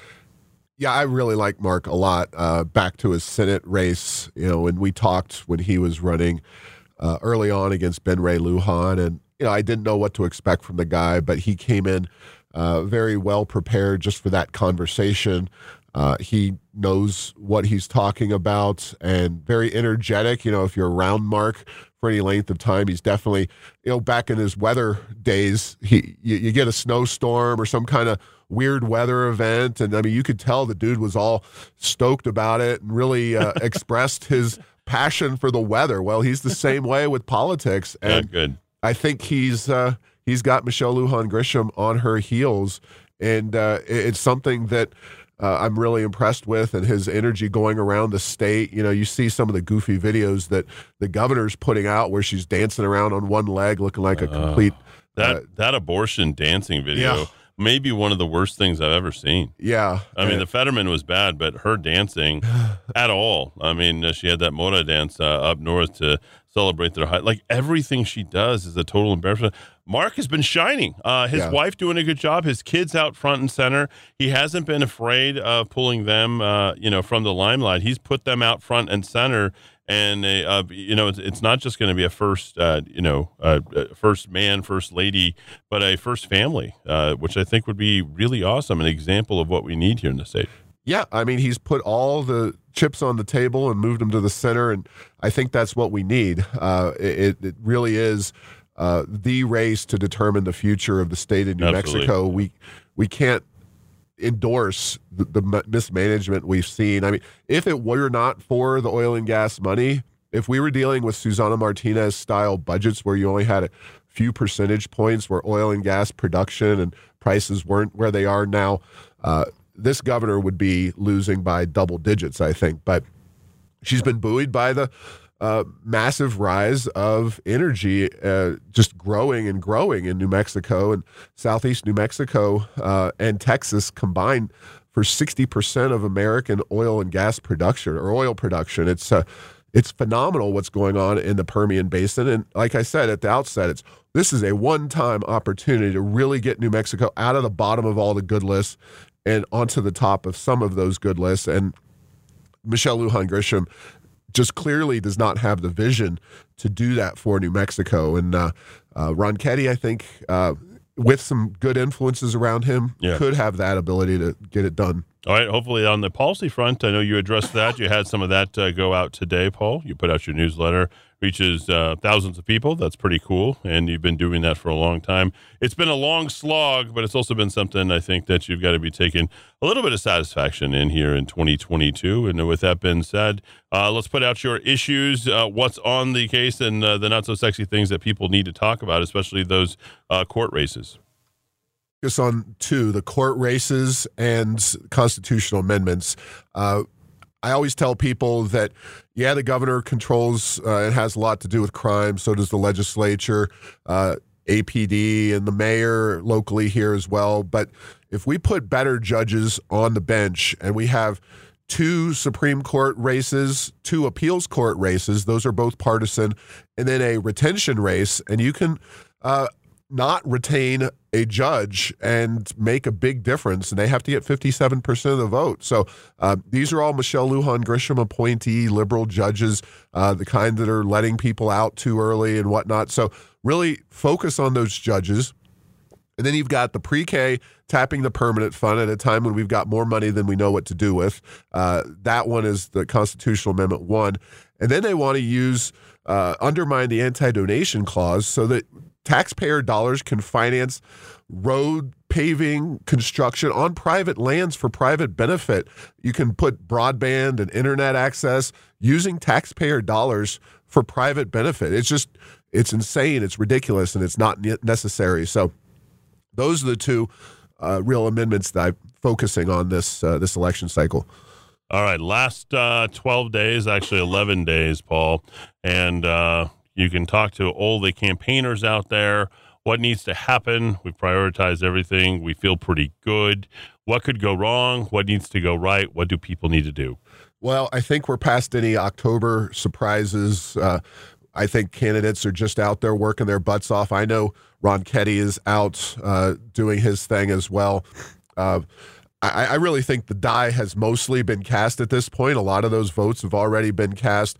Uh, I don't see any major issues cropping up that are going to affect this race. I think the momentum is on the Republican side, the momentum's on Ronchetti's side, and it's really just about getting those voters out. And this is a unique year where I think high voter turnout does not negatively impact the Republican. Normally in New Mexico, high voter turnout is uh, is not good for Republicans, but I think in this case we have a real chance with. Uh, high voter turnout to uh, win the day for the average citizen in New Mexico who's not tied in with government and tied in with this governor. You focus on policy. None of your policy matters if the right people don't win. I'm sure you've been looking at voter registration numbers. Uh, we have a real problem. 52 million spent on those, you know, whatever machines that they uh, put in there. I just got to ask you: Have you looked at the voter registrations uh, since 2020? What's it look like? Does that improve our chances? Well, both you mentioned independence, and that's where all the action has been for several years. Is that uh, independents are growing and growing as a number. Of course, those independents overwhelmingly wind up voting for members of one party or the other, but uh, they tend to, you know, obviously vote in patterns that hold to parties. If you're going to vote for Michelle Lujan Grisham, you're going to vote for the rest of the Democrats. If you're voting for Ronchetti, you're voting for more of the Republicans. And uh, I, you know, I, I think. Uh, we're we're seeing the rise of independence statistically, but we're still seeing that New Mexico is predominantly a blue state where in a good year Republicans can make some headway. The problem is we need to actually have two cycles in a row where that Senate can Oh. switch as well. All right, so I'm glad uh, my head is exactly where your head's at. Uh, Ketty wins. Yvette Herrell goes back. Uh, Got to ask you, Paul, what's it look like in uh, 24? Does it look like an independent run for somebody, or can we uh, pull a Republican out of our hat and send him to Washington? Oh God, uh, there's so many uh, opportunities to uh, unseat Joe Biden or Kamala Harris or whoever they throw out. If again, I told you that uh, about if I was advising Lujan Grisham, if I was advising the Democrats, I would pick Jared Polis out of Colorado to run for president. But I think the party's gone too far left for him, uh, quite honestly. And but uh, you know, DeSantis is number one at the top of my list. I like Rand Paul a lot. Uh, Nikki Haley. There's a lot of other candidates. A lot of Republicans have an opportunity, and a lot of them will run. And what about uh, here from uh, New Mexico? We probably have a good chance in Senate. 20 seconds. Well, you're talking Senate in two years. Oh, yeah, Uh, with uh, Heinrich. Yeah, well, uh, I think Heinrich's going to run for governor in two years. There you go. That's uh, we'll leave it right there. Paul Gessing. We will go to RioGrandeFoundation.org. Uh, RioGrandeFoundation.org. Back for the third hour when we return. Live 24 hours a day, Monday through Saturday. The Rock of Talk. AM 1600 KIVA, Albuquerque.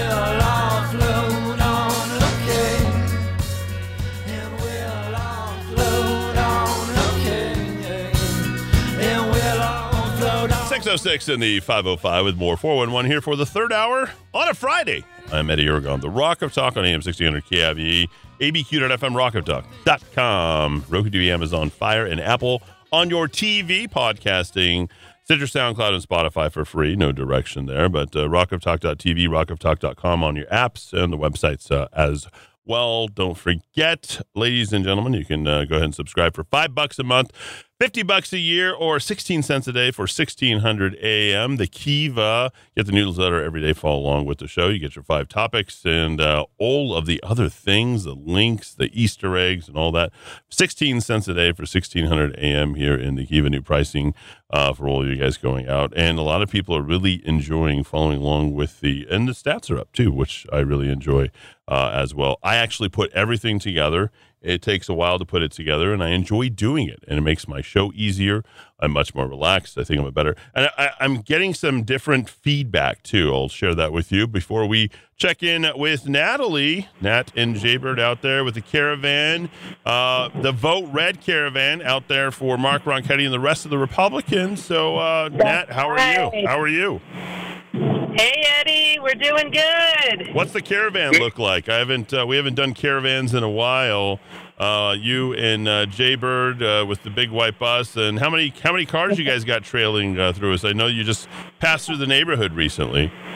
Yeah, so we started with roughly a dozen vehicles. We had some join in up on Tramway uh, and had a couple drop out. So, yeah, about a dozen. Uh, we've been hitting the four quadrants of the city, and right now we are in the southwest quadrant. We're approaching Isleta and Coors. Nice. All right. Good work. And uh, tell everybody what it's all about, what you're going to be do on, doing uh, each Friday to get people hyped up uh, for the election, get people turning out to vote as well. Remember, folks, you guys got to get out there to vote. That's right. Well, we are turning out with our vehicles, writing Vote Red. We're meeting in the Cottonwood parking lot, the southeast uh, part of the parking lot, right there by Coors and Coors Bypass. Okay.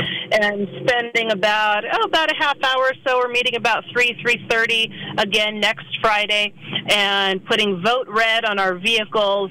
Some people are getting creative with the car markers, and we see some Ditch the Witch and Fire MLG signs too.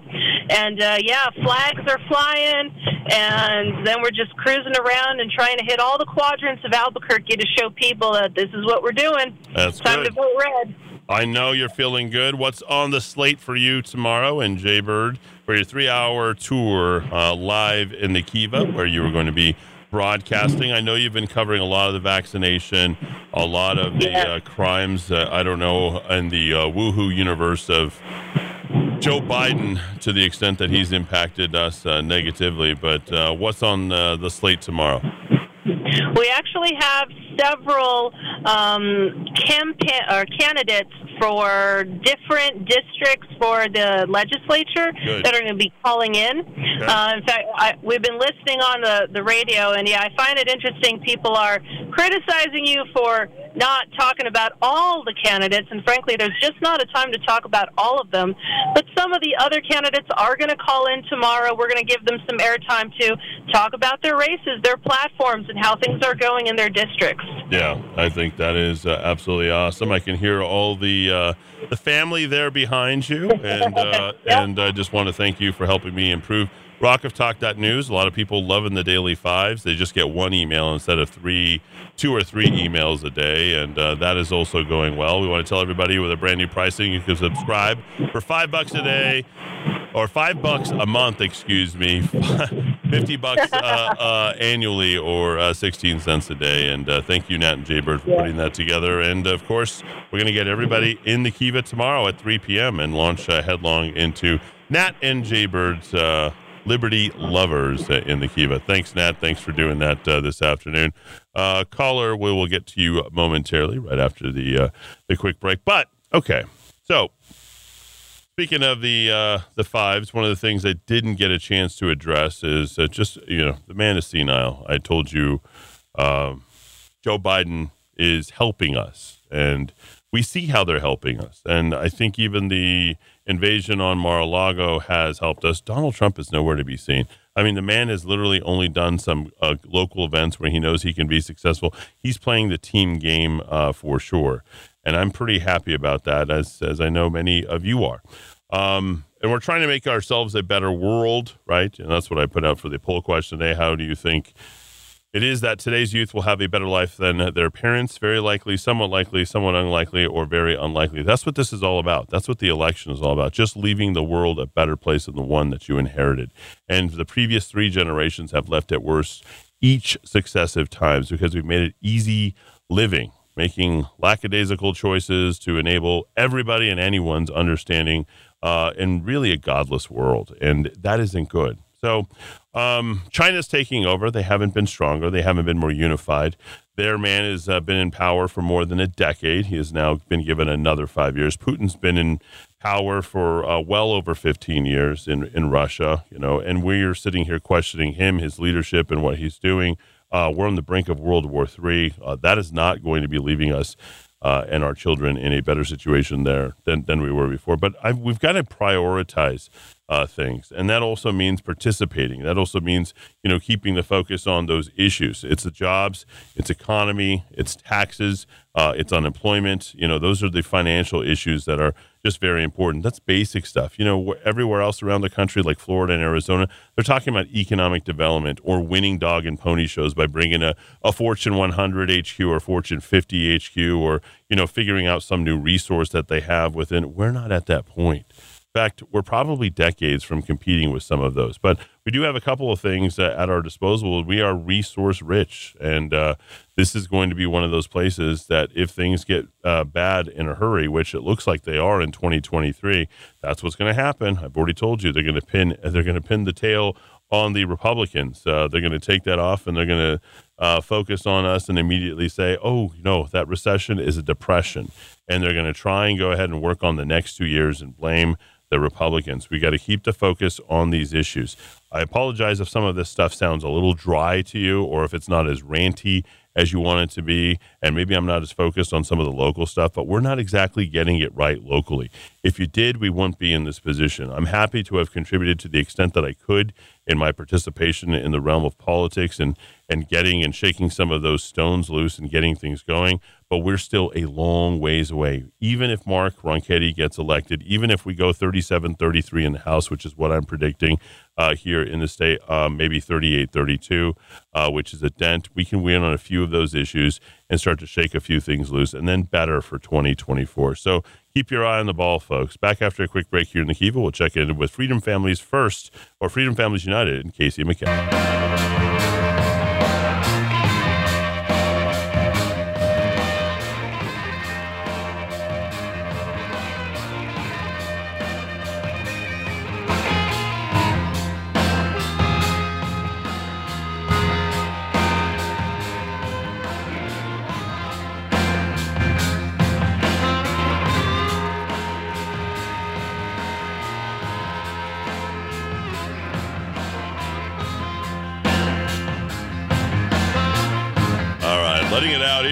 Friday when the levee breaks, and it looks like it just might. We've got a chance, folks. 11 days, keep up the pressure, keep the faith, and uh, keep focused uh, forward. We've been working on this now for, I don't know, last six years, really, but uh, last two and a half in terms of fighting back, really three and a half, I mean, if you, all things uh, considered, since 2018, since she took the governorship, and it's just been a full court press on us ever since the Kavanaugh hearings. And I believe we have Casey in the Kiva. Casey, are you there? Wow. You okay? Caller, you're in the Kiva. Go ahead. Going once, going twice. Caller, you there? Hello? Hello? Oh, hey, it's, it's Dinah. Dinah. How are you, Dinah? What's going on? Oh, I'm good. I'm good. I was checking in, and then there's all this honking going on, and it's totally the parade Natalie and Jay Bird are in. Oh, good. Yeah, you're having some fun out there. That's uh, good. And you guys are keeping up the pressure. And uh, where are you at uh, this afternoon? So I am at Gold Street Pizza and Brew. It's here in the South Valley of Albuquerque. Oh, nice. I haven't heard of that. How is that? Good, good, good Um, well, good, good I was hoping I could, uh, you know, maybe get the owner on. There's like a house full of people, and they know I'm on air. Oh, okay. And um, so I don't know. Yeah, let's go send some pe- uh, people out there to get some Friday pizza, Dinah. What's on the show tomorrow? You've got a lot going on. I appreciate you Okay, uh, dialing in early, but it's all crime all the time, and uh, that's important. Totally, totally. So, you know, just in the spirit of, of off the cuff and writing on, on the Kiva, in the Kiva, you know, it's always important to reach out to like both sides that, that you're essentially talking about. And so I know that one of the framers of the 2016 bail bond reform was uh, Justice Charles Daniels. That's pretty much who they always sort of cite. Well, he's since died, but, but his partner, uh, Gerald says his partner in crime. He's uh, his name is Arthur Pepin, and I called his office and I asked if I could get why he thinks 2016 bail bond reform was the good way to go. So that's going to be week two from tomorrow. So I'm going to have Gerald and Arthur Pepin on air. All right, good. That's be going to be kinda cool. fun. Uh, a Saturday night in the Kiva. That's going to be cool. I know. I'm looking know. forward to that. You've been having oh. fun on your, uh, you know, last week you really tore it up, but you've been having fun. Tell everybody what Off the Cuff is all about. If you haven't had a chance to uh, tune in and you don't know who Dinah is, uh, tune in tomorrow night from 6 to 8. It's going to be a lot of fun for our live show. It is unbelievable. Literally uh, more than 15 hours of straight live programming tomorrow from 11 all the way until 3 a.m. on Sunday. Yes, absolutely. I, I love listening to the Kiva because it's local on Saturdays. It's all local. Yeah. Do I? I need to talk more about some local stuff, I guess. But I've been getting people educated on uh, on some other things, and that's been Oh, my totally. yeah. That's my focus. We got to we we have not been very successful here. We got to bring some of those national issues and wake people up to let them know that the world's a different place outside of our little cave here in the state of New Mexico. Absolutely, absolutely. Uh, that's totally important because, like, like most people, I get my national news from TikTok. Like I say, not all of it, but most of it. Oh, wow. Because Okay. I'm very localized, so I totally appreciate the um, uh, the combination, the contrast. You know, because uh, you know I don't really focus on national issues so much as I am very targeted and and localized in my program. That's how it was created. That's how how it you know it came to be. Off the cuff ABQ came to be about a platform about real talk with real New Mexicans. You know. Well, So, Dinah, the people like- love you. We love your show. We're glad to have you back here in the Kiva. Tomorrow Tomorrow's going to be a fun night, but it's going to be a constructive night. And I know that you're going to be out there pounding the pavement for candidates and issues, uh, and uh, the, it's the issues that we need to work on, which is crime and the economy. We need more jobs. We need lower taxes. We need a better state overall, Dinah. So, uh, Absolutely. One more plug. You're at uh, Gold Street Pizzeria. That's in the South Valley. What are the cross streets? The cross streets are Rio Bravo and Coors. All right, get on out there. Go see Dinah and uh, go give her a hug and go grab some pizza.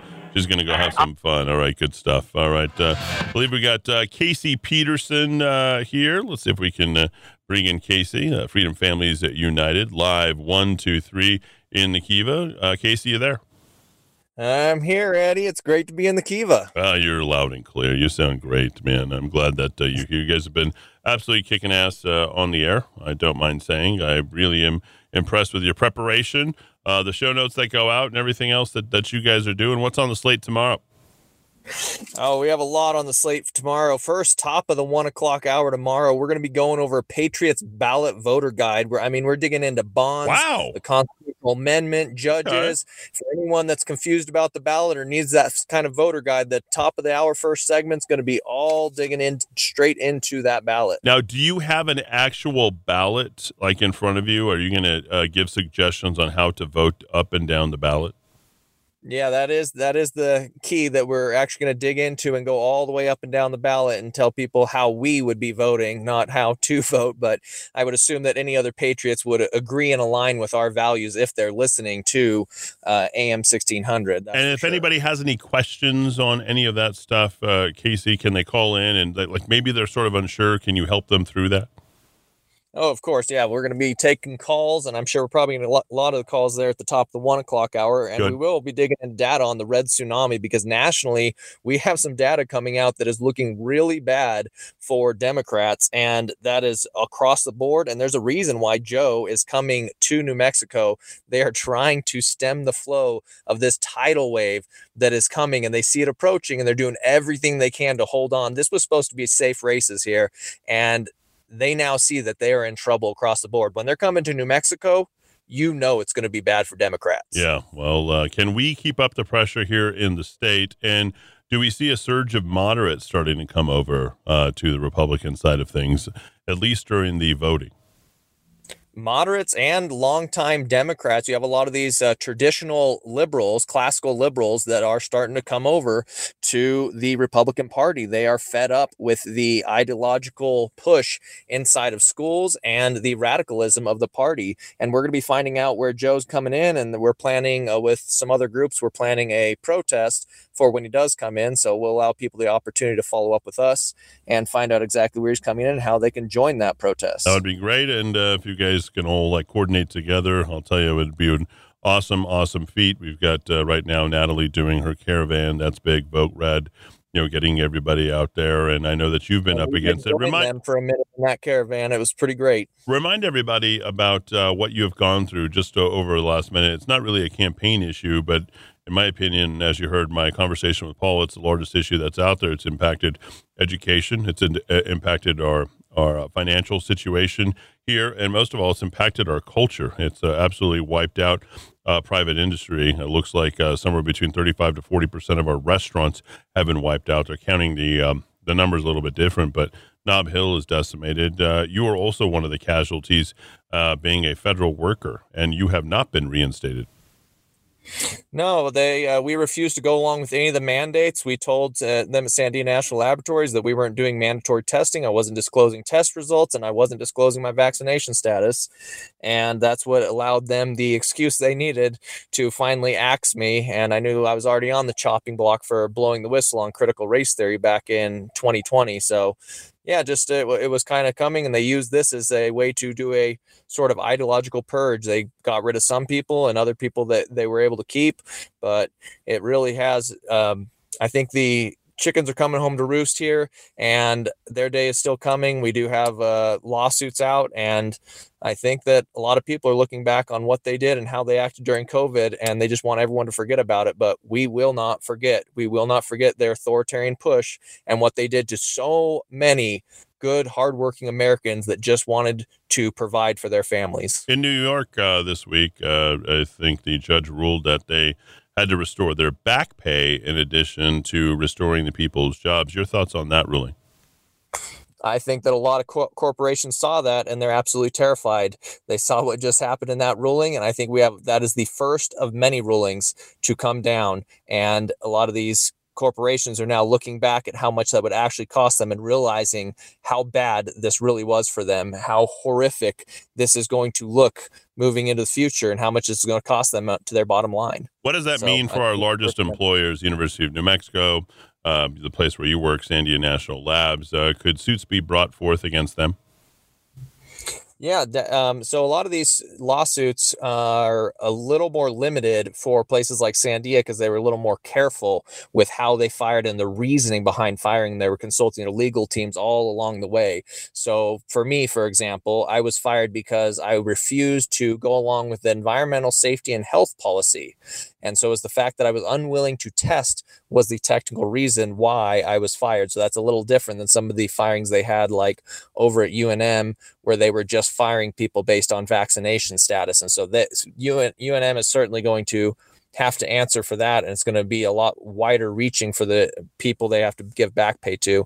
But for sandia they're going to be a little more limited and not fill this as much as they should but there's other lawsuits that that are going on with sandia right now. Last 30 uh, seconds here uh, casey. Uh, there's a number that people can text you information and uh, they can also connect uh, directly with you maybe if a topic that you want to address tomorrow uh, live in the kiva for your one o'clock show. What's that number and what can they text in Yep, feel free to text us at 505 405 1776, and we'll be live on air tomorrow taking your calls right at the top of the one o'clock hour. Good man. Tell uh, your your wife and uh, your children have a good night, and of course it's that Halloween uh, time, and I'm sure Casey and Mikhail, you know, we have uh, our couples with their families promoting their values here on this radio station from 1 to 6 uh, every single Saturday. Back after a quick break here in the Kiva. More great talk when we return.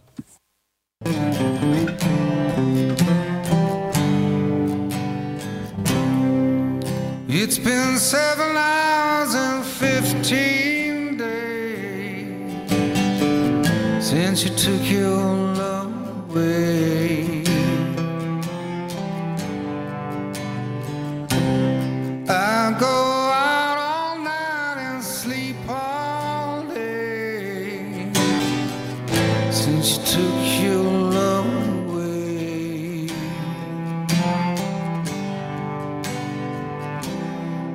Since you've been gone, I can do whatever I want. I can see whoever I choose. All right, that music is Chris Cornell. Nothing compares to you.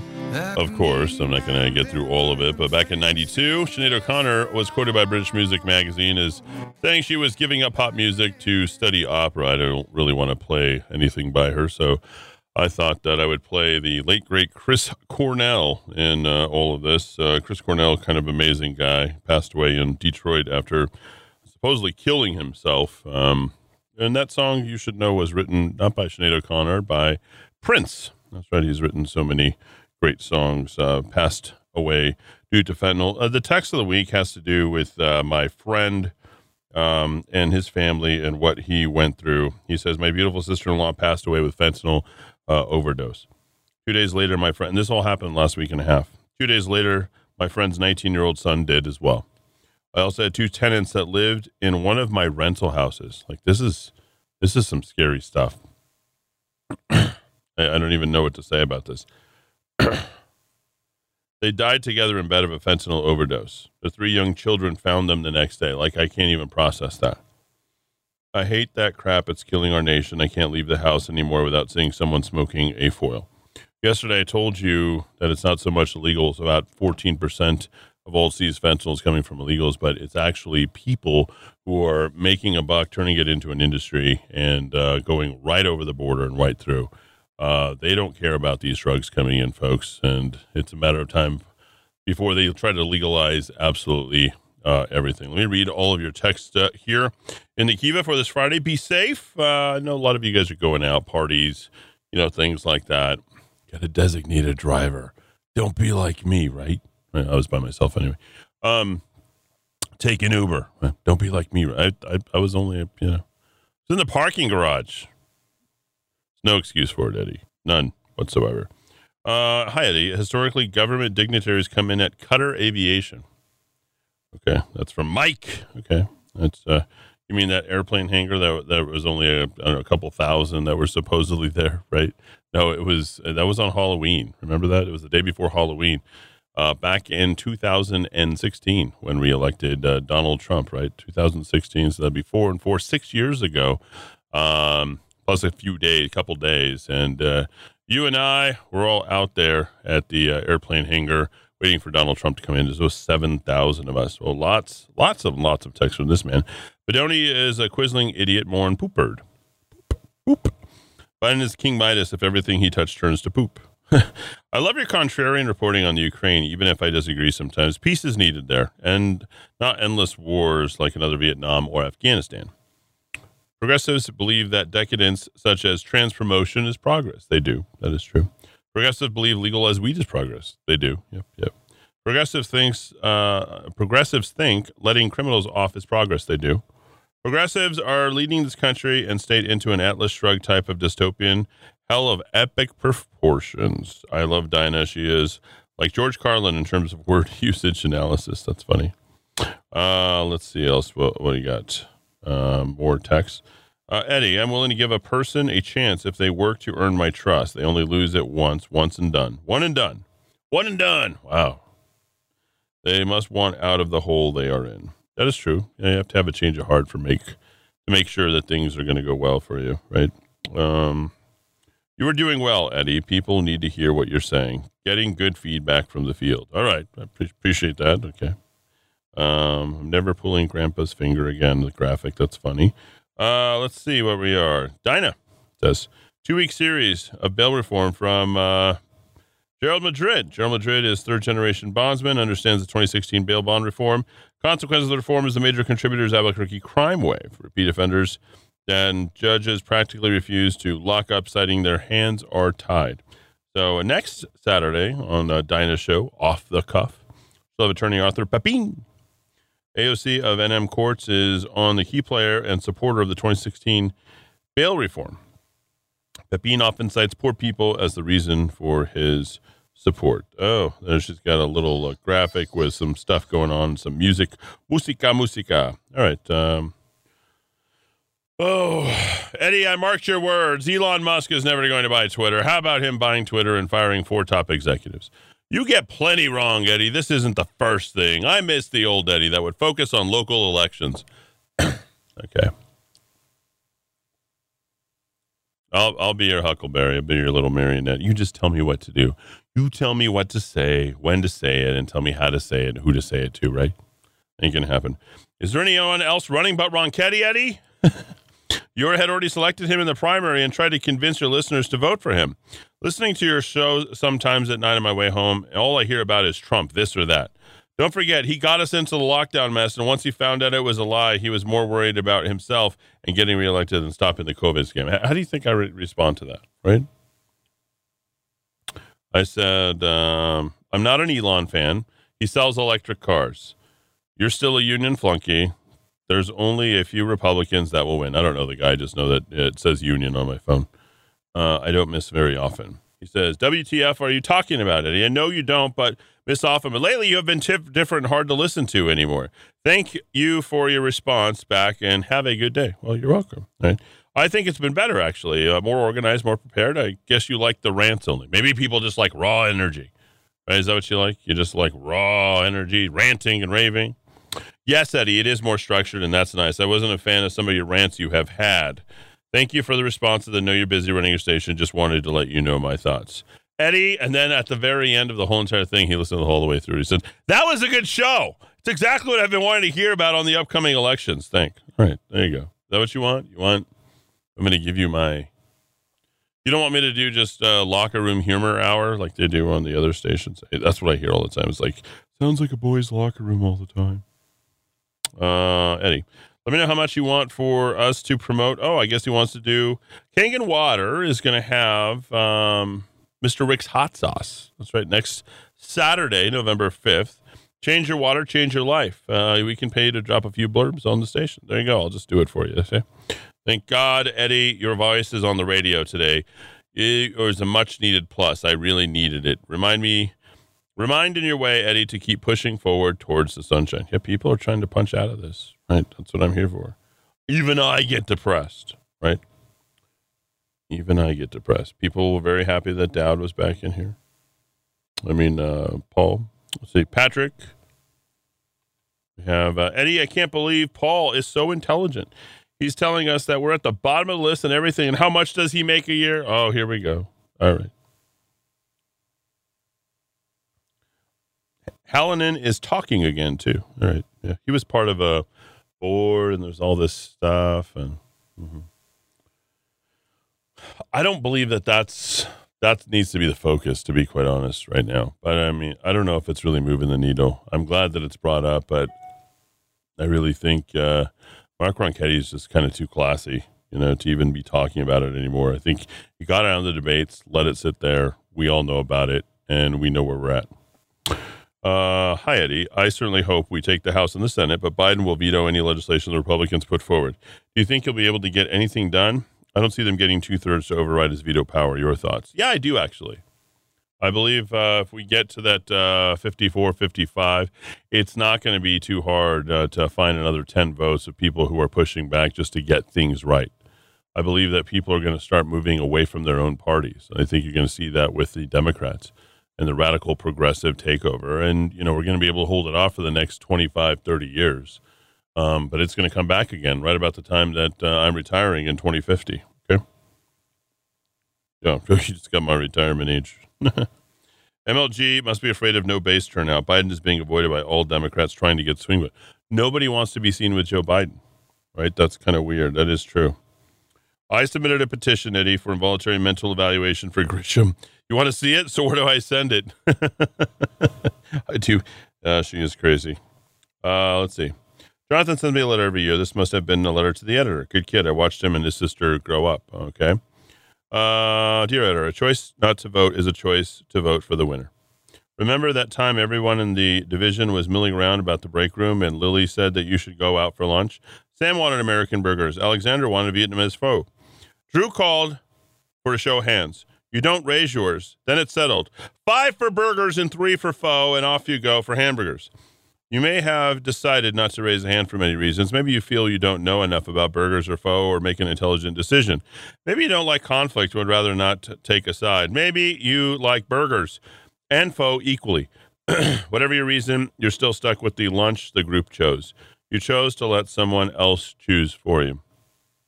Granted, had you raised your hand for pho instead of burgers, burgers would still have won five to four. But at least if everyone got food poisoning from undercooked beef, you couldn't be blamed for not speaking up for pho. Wow. It's similar for this year's midterm elections. Choosing not to vote means choosing to yield to the decision to those who do. No matter your reason for not voting, you're stuck with the results. Choosing not to vote means choosing for the winner.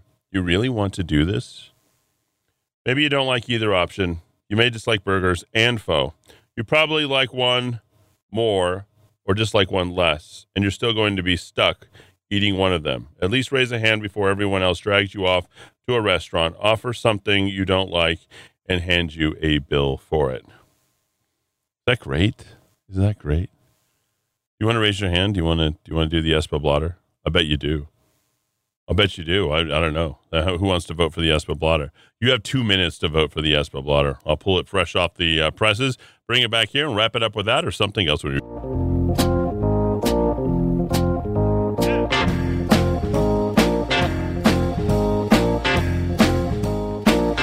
Hey, I'm back, bro. What's up? Here we are, the police blotter from ESPA, published to give the readers an abridged look at criminal neighborhood. It's a little bit of an illustration of what the local law enforcement, funded by the taxpayers, must deal with throughout the Espa Valley. Espanola police officers, Ohkay Owingeh Tribal Police, Rio Arriba County Sheriff's deputies, and the state police responded to the following calls. Boy, that's a lot of texts. Got seven texts. E, you want you want burgers or Vietnamese pho? October 3rd, 12:03 a.m. Caller reported a vehicle collision of a Alarde. The caller didn't stop. They saw the glass on the road and they they wanted to let somebody know about it, so they called 911. 6:49 a.m. A triple S caller said a car is traveling north in a southbound lane. He's going the wrong way. Turn around. Where you get hit? You're gonna get hit by the car. 7:53 a.m. A CVS caller said the lights at the intersection are out and people are running them anyway. Oh. There's no lights. Just go through. 12:37 p.m. An eastbound uh, street caller reported a man in a hoodie is walking toward the plaza carrying a chainsaw. Yee. 1:51 a.m. p.m. I don't know. I'm always up. A White Eagle Lane caller said someone broke into his house. Over here on White Eagle Lane, you know the plate over there. Zuni Lane at 4 p.m. caller said sharp. Said she heard shots fired near Fairview Elementary, and she also heard children screaming. All subs, all sick. 4:29 p.m. All subs caller said a tow truck hit him. Ooh, that's no good, no bueno. He was trying to take my car away and he hit me. I haven't paid it in six months. 4:45 p.m. A North Orchard Lane caller said her ex has been stalking her. She was in jail for four months, and now that she's out, he stalks her wherever she goes. She said that his dad is a big dealer, and she sees a lot of white vans and Mexicans, and thinks he works for the cartel. We're going to kidnap her. He send me back to jail. I don't feel safe out here. He's crazy. 5:24 p.m. A caller said there's a down power line, and it's throwing spark. It's all sparking near Casanova nightclub over there. You know where the Casanova is? I, I know where the Casa. If you don't know where Casanova is, you don't. If you don't know where the Sonics and the Casanova are in Espa, you don't know Espa. 6:24 p.m. A Lower San Pedro caller said someone came to his house and threatened his grandson. He said the person is a family member of a woman who claimed the grandson sexually assaulted her. He's a bad dude. He's creepy. 7:51 p.m. A search warrant was executed on the home of County Road 413 in Coyote. That's very specific. 8:42 p.m. A La Jolla Street caller said a couple is walking through the area, looking in windows. Mira, she's requesting courtesy rounds. Need more courtesy rounds up in Espa. October 4th, disrespectful children. 12:37 a.m. A Vista del Rio apartments caller said a vehicle is parked in the front and appears the driver is slumped over. I hope he's okay. I hope he's just sleeping it off. 10:37 a.m. A Tsigo Bugeh village caller reported someone's in the apartment that's supposed to be vacant. What's he doing in there? Maybe he's sleeping it off. He moved from the car to the apartments. 11:32 a.m. A Vista de Valle caller said a neighbor up the hill has been playing loud music since 10 p.m. last night, and the caller wants to file a report. It's too loud. 12:57 p.m. A Dixon caller reported his vehicle was stolen. That's the third one today. 2:31 p.m. An Espanola farmers market caller said someone's got into the ceiling in the bathroom and stole solar panels. What are you going to do with that? 2:51 p.m. Sonics, Casanova, and Dollar Tree. Dollar Tree caller reported a man is threatening staff. How? Why? 2:57 p.m. A Boneyard, Boneyard Road caller said a customer's dog bit him when he went into their house. Better file a report. Put the dog down too. 3:50 p.m. Rivera Funeral Home caller reported a man is shooting up near the dumpsters and refusing to leave. Oh, that's sad. He's gonna be one of those boxes soon if he's not careful. Get him some help. 6:10 p.m. A Velarde caller said he heard several shots fired. Nobody ever went to go see him. 6:26 p.m. A Vista del Rio apartments caller reported a couple is selling drugs at an apartment. Getting bad in Espa. This is a bad police blotter this time around. Sexual crimes, you've got drugs, violence. 6:37 p.m. A caller requested a welfare check on homeless people that are making messes. Literally says it, making messes. 6:37 p.m. A Fairview Lane caller said someone tried getting in through the kitchen window. Why? Is- Maybe they were just hungry. Was looking for the Sonics was closed. No, you don't close that early. 6:52 p.m. A Barbie Street caller wants to report breaking and entering after the fact. Hey, I'm calling after the fact on the breaking and entering. I don't know. Come take some fingerprints. 7:52 p.m. A Hernandez caller reported a wrong way driver. That's the second one. 8:26 p.m. An Upper San Pedro road caller reported an SUV ran her off the road. Murphy's Express at 10:04 p.m. reported a bunch of homeless people are yelling and screaming in the area. A lot of yelling. Walmart's at 10:32 p.m. said a young people are yelling in the parking lot, and the caller thinks they're going to hurt the homeless. Better take care of them. They're just yelling. 11:36 p.m. Speedway caller reported a truck has been parked at a pump for two hours. That happened in Albuquerque. Boy, that would not end up well. 12:09 a.m. Single Bouguet Village caller wants a drunk man removed from the home. Come pick his ass up. Take him in. Let him sleep it off over there. I gotta get. I gotta go to work tomorrow. 2:01 a.m. A caller near Home Run Pizza said her ex-boyfriend is following her, and she's hiding in the trees. Glad her phone works. She can't see the man. She just hears him yelling her name. Belma, where are you? Velma. 10:31 a.m. A Los Alamos highway caller said a little girl who looks about 11 or 12 is standing by the road wearing wet pants and carrying a backpack. How do they know she's wearing wet pants? Oh, that's sad. I wish I went to read that one. That was a bad one. 1040. This is a bad blotter. Normally they're fun and comical. These ones a little bit more serious. 10:43 a.m. A Riverview Lane caller said there's several people on his property that are hiding behind a shipping container. 12:40 p.m. A Dollar Tree in Espa reported people are selling drugs out of a vehicle parked in front of the store. These calls are getting more serious. Not just uh, domestics and funny things. It's the the crimes escal- escalating under Michelle Lujan Gar- or uh, Michelle Lujan Grisham's watch. I call her Michelle Lujan Garcia. she couldn't have two Hispanic last names. 1:31 p.m. An Espa Trier factory caller reported a catalytic converter was stolen from vehicles overnight. They're stealing them everywhere. 2:08 p.m. Little Caesars caller said three people are drunk and harassing the customers. Hey, I want your cheesy bread. I'm kind of hungry. 2:47 p.m. A West Bond street caller reported three people are shooting a gun behind the building. Three of them. Hopefully not at each other. 2:52 p.m. A Lumberton caller said a man is drunk, staggering all over the place.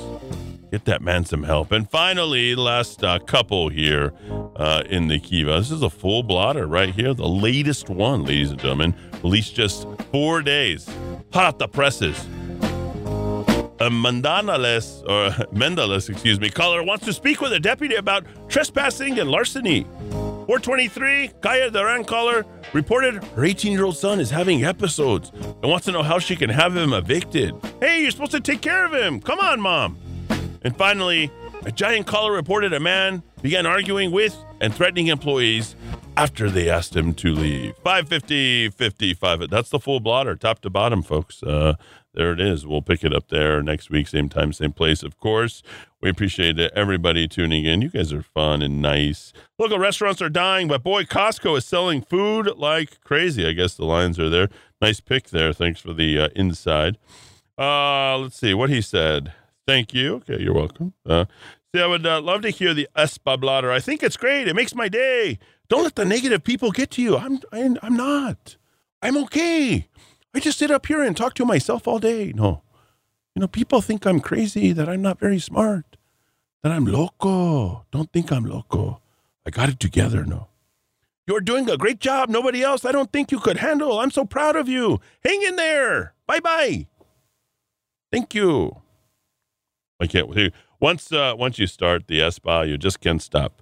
I love Dinah. She's like George Carlin. ESPA, ESPA, ESPA. There we go. You want more? Espa Blatter. Aye. Frank from La Vega. What's going on, Frank? Frank. Come over, Frank. Espa Blatter, bro. Play it. I want it. You must do the Espanola. There should be a dance. Someone's got a, a you know. There is, I think I've seen the uh, Espanola dance. Uh, Eddie, I think you did a dynamite show today.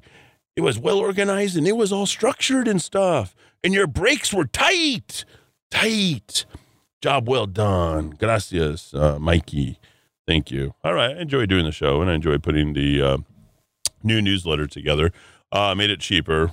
Plus, you get all the notes ahead of time. It's one email with the show, with the video, with there. Um, I should probably uh, confess something to you that I think that is really important, and one of the reasons why I like doing it, um, that's so important to me, is you know, folks, I have a tremendous amount of energy. I have to have something to do. I just do. And uh, I can't stop. I can't stay still. I will never retire. Um, you know, it's just, you know, who I am. And doing that is becoming my purpose and setting up my discipline for the day.